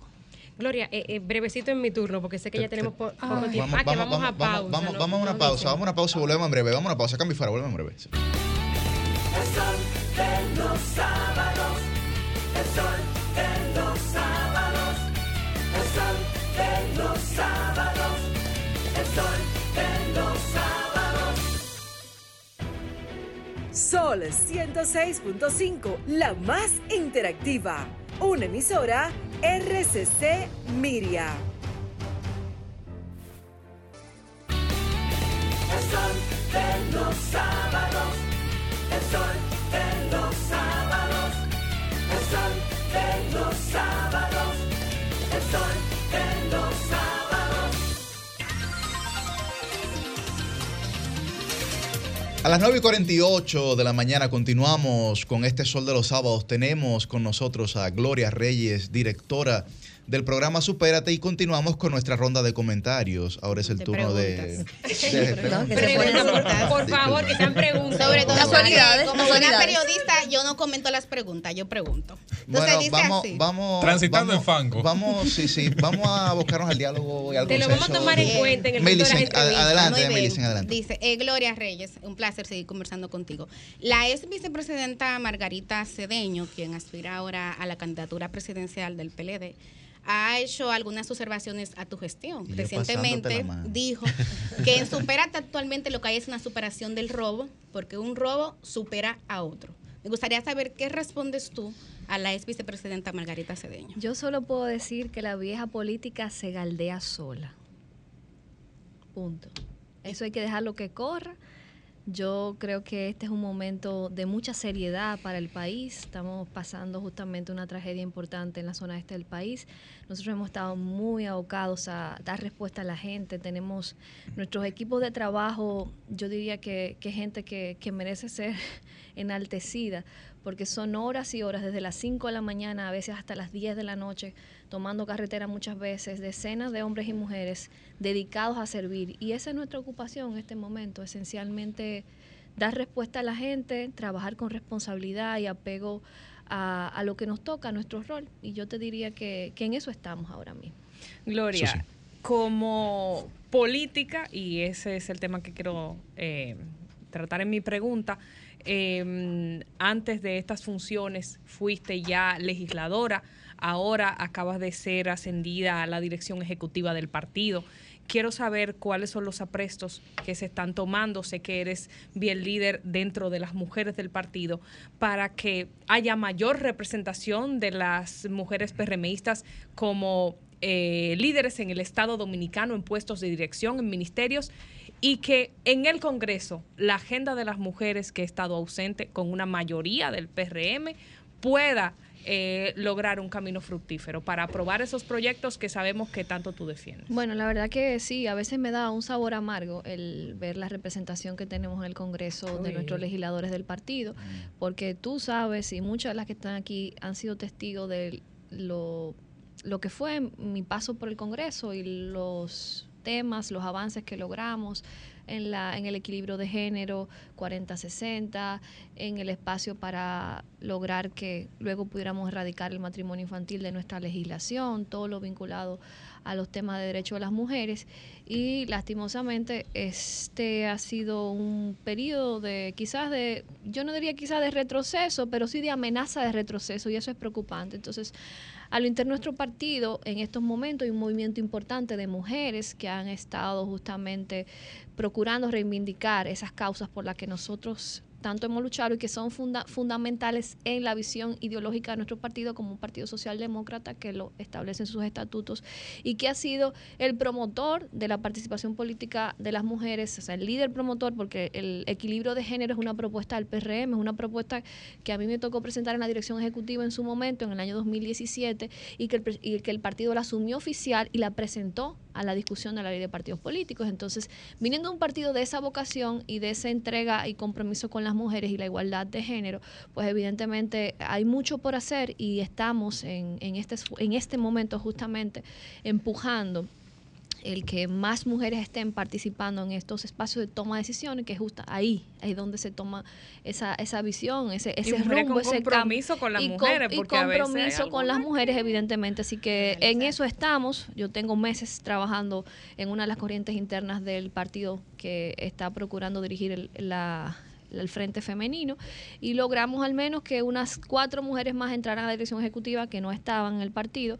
Y ahora la tarea está justamente en los próximos días. El lunes la dirección ejecutiva se reúne por primera vez, la nueva dirección ejecutiva estará sesionando y yo estoy segura que uno de los temas de agenda será la nueva conformación de la dirección partidaria, donde incluye las secretarías y los departamentos del partido que tienen alcance nacional y que nosotros pretendemos que tengan también un importante espacio para las mujeres PRMistas. Gloria, volviendo sobre, la, sobre la tarjeta Supérate, eh, eh, muchísima gente llama a uno porque sabe que uno puede hacerle algunas gestiones. Para la gente que solamente llama a uno, por ejemplo, cuando no se les realiza correctamente su transferencia o se atrasan, y a propósito de la protección social adaptativa, ¿qué otras cosas ofrece Supérate para que la gente sepa, además de la transferencia, en materia de emprendimiento y de inserción laboral. De educación también. Bueno, amén de lo que decías ahorita del centro de Boca Chica y de las 40 mujeres que están en el restaurante. La, la verdad que nosotros hemos hecho una labor con, con, mucho rigor para lograr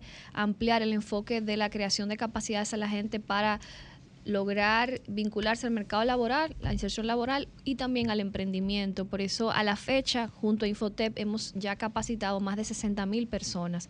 El año pasado logramos capacitar 100 mil, este año la mete 100 mil y justo con ese esfuerzo estamos logrando que las personas que salgan de estos programas puedan ser vinculadas mediante el sector privado a el empleo formal y por otro lado, algo que para mí es muy importante y vital en este esfuerzo que estamos desarrollando es lograr que los emprendimientos, que es la otra pata que tiene la superación económica, que los emprendimientos de quienes egresan de estos programas no se vinculen a la informalidad. Por eso hemos logrado con ONAPI que todas las personas que salen de nuestros programas que quieren emprender van a tener un 50% en el registro de su marca.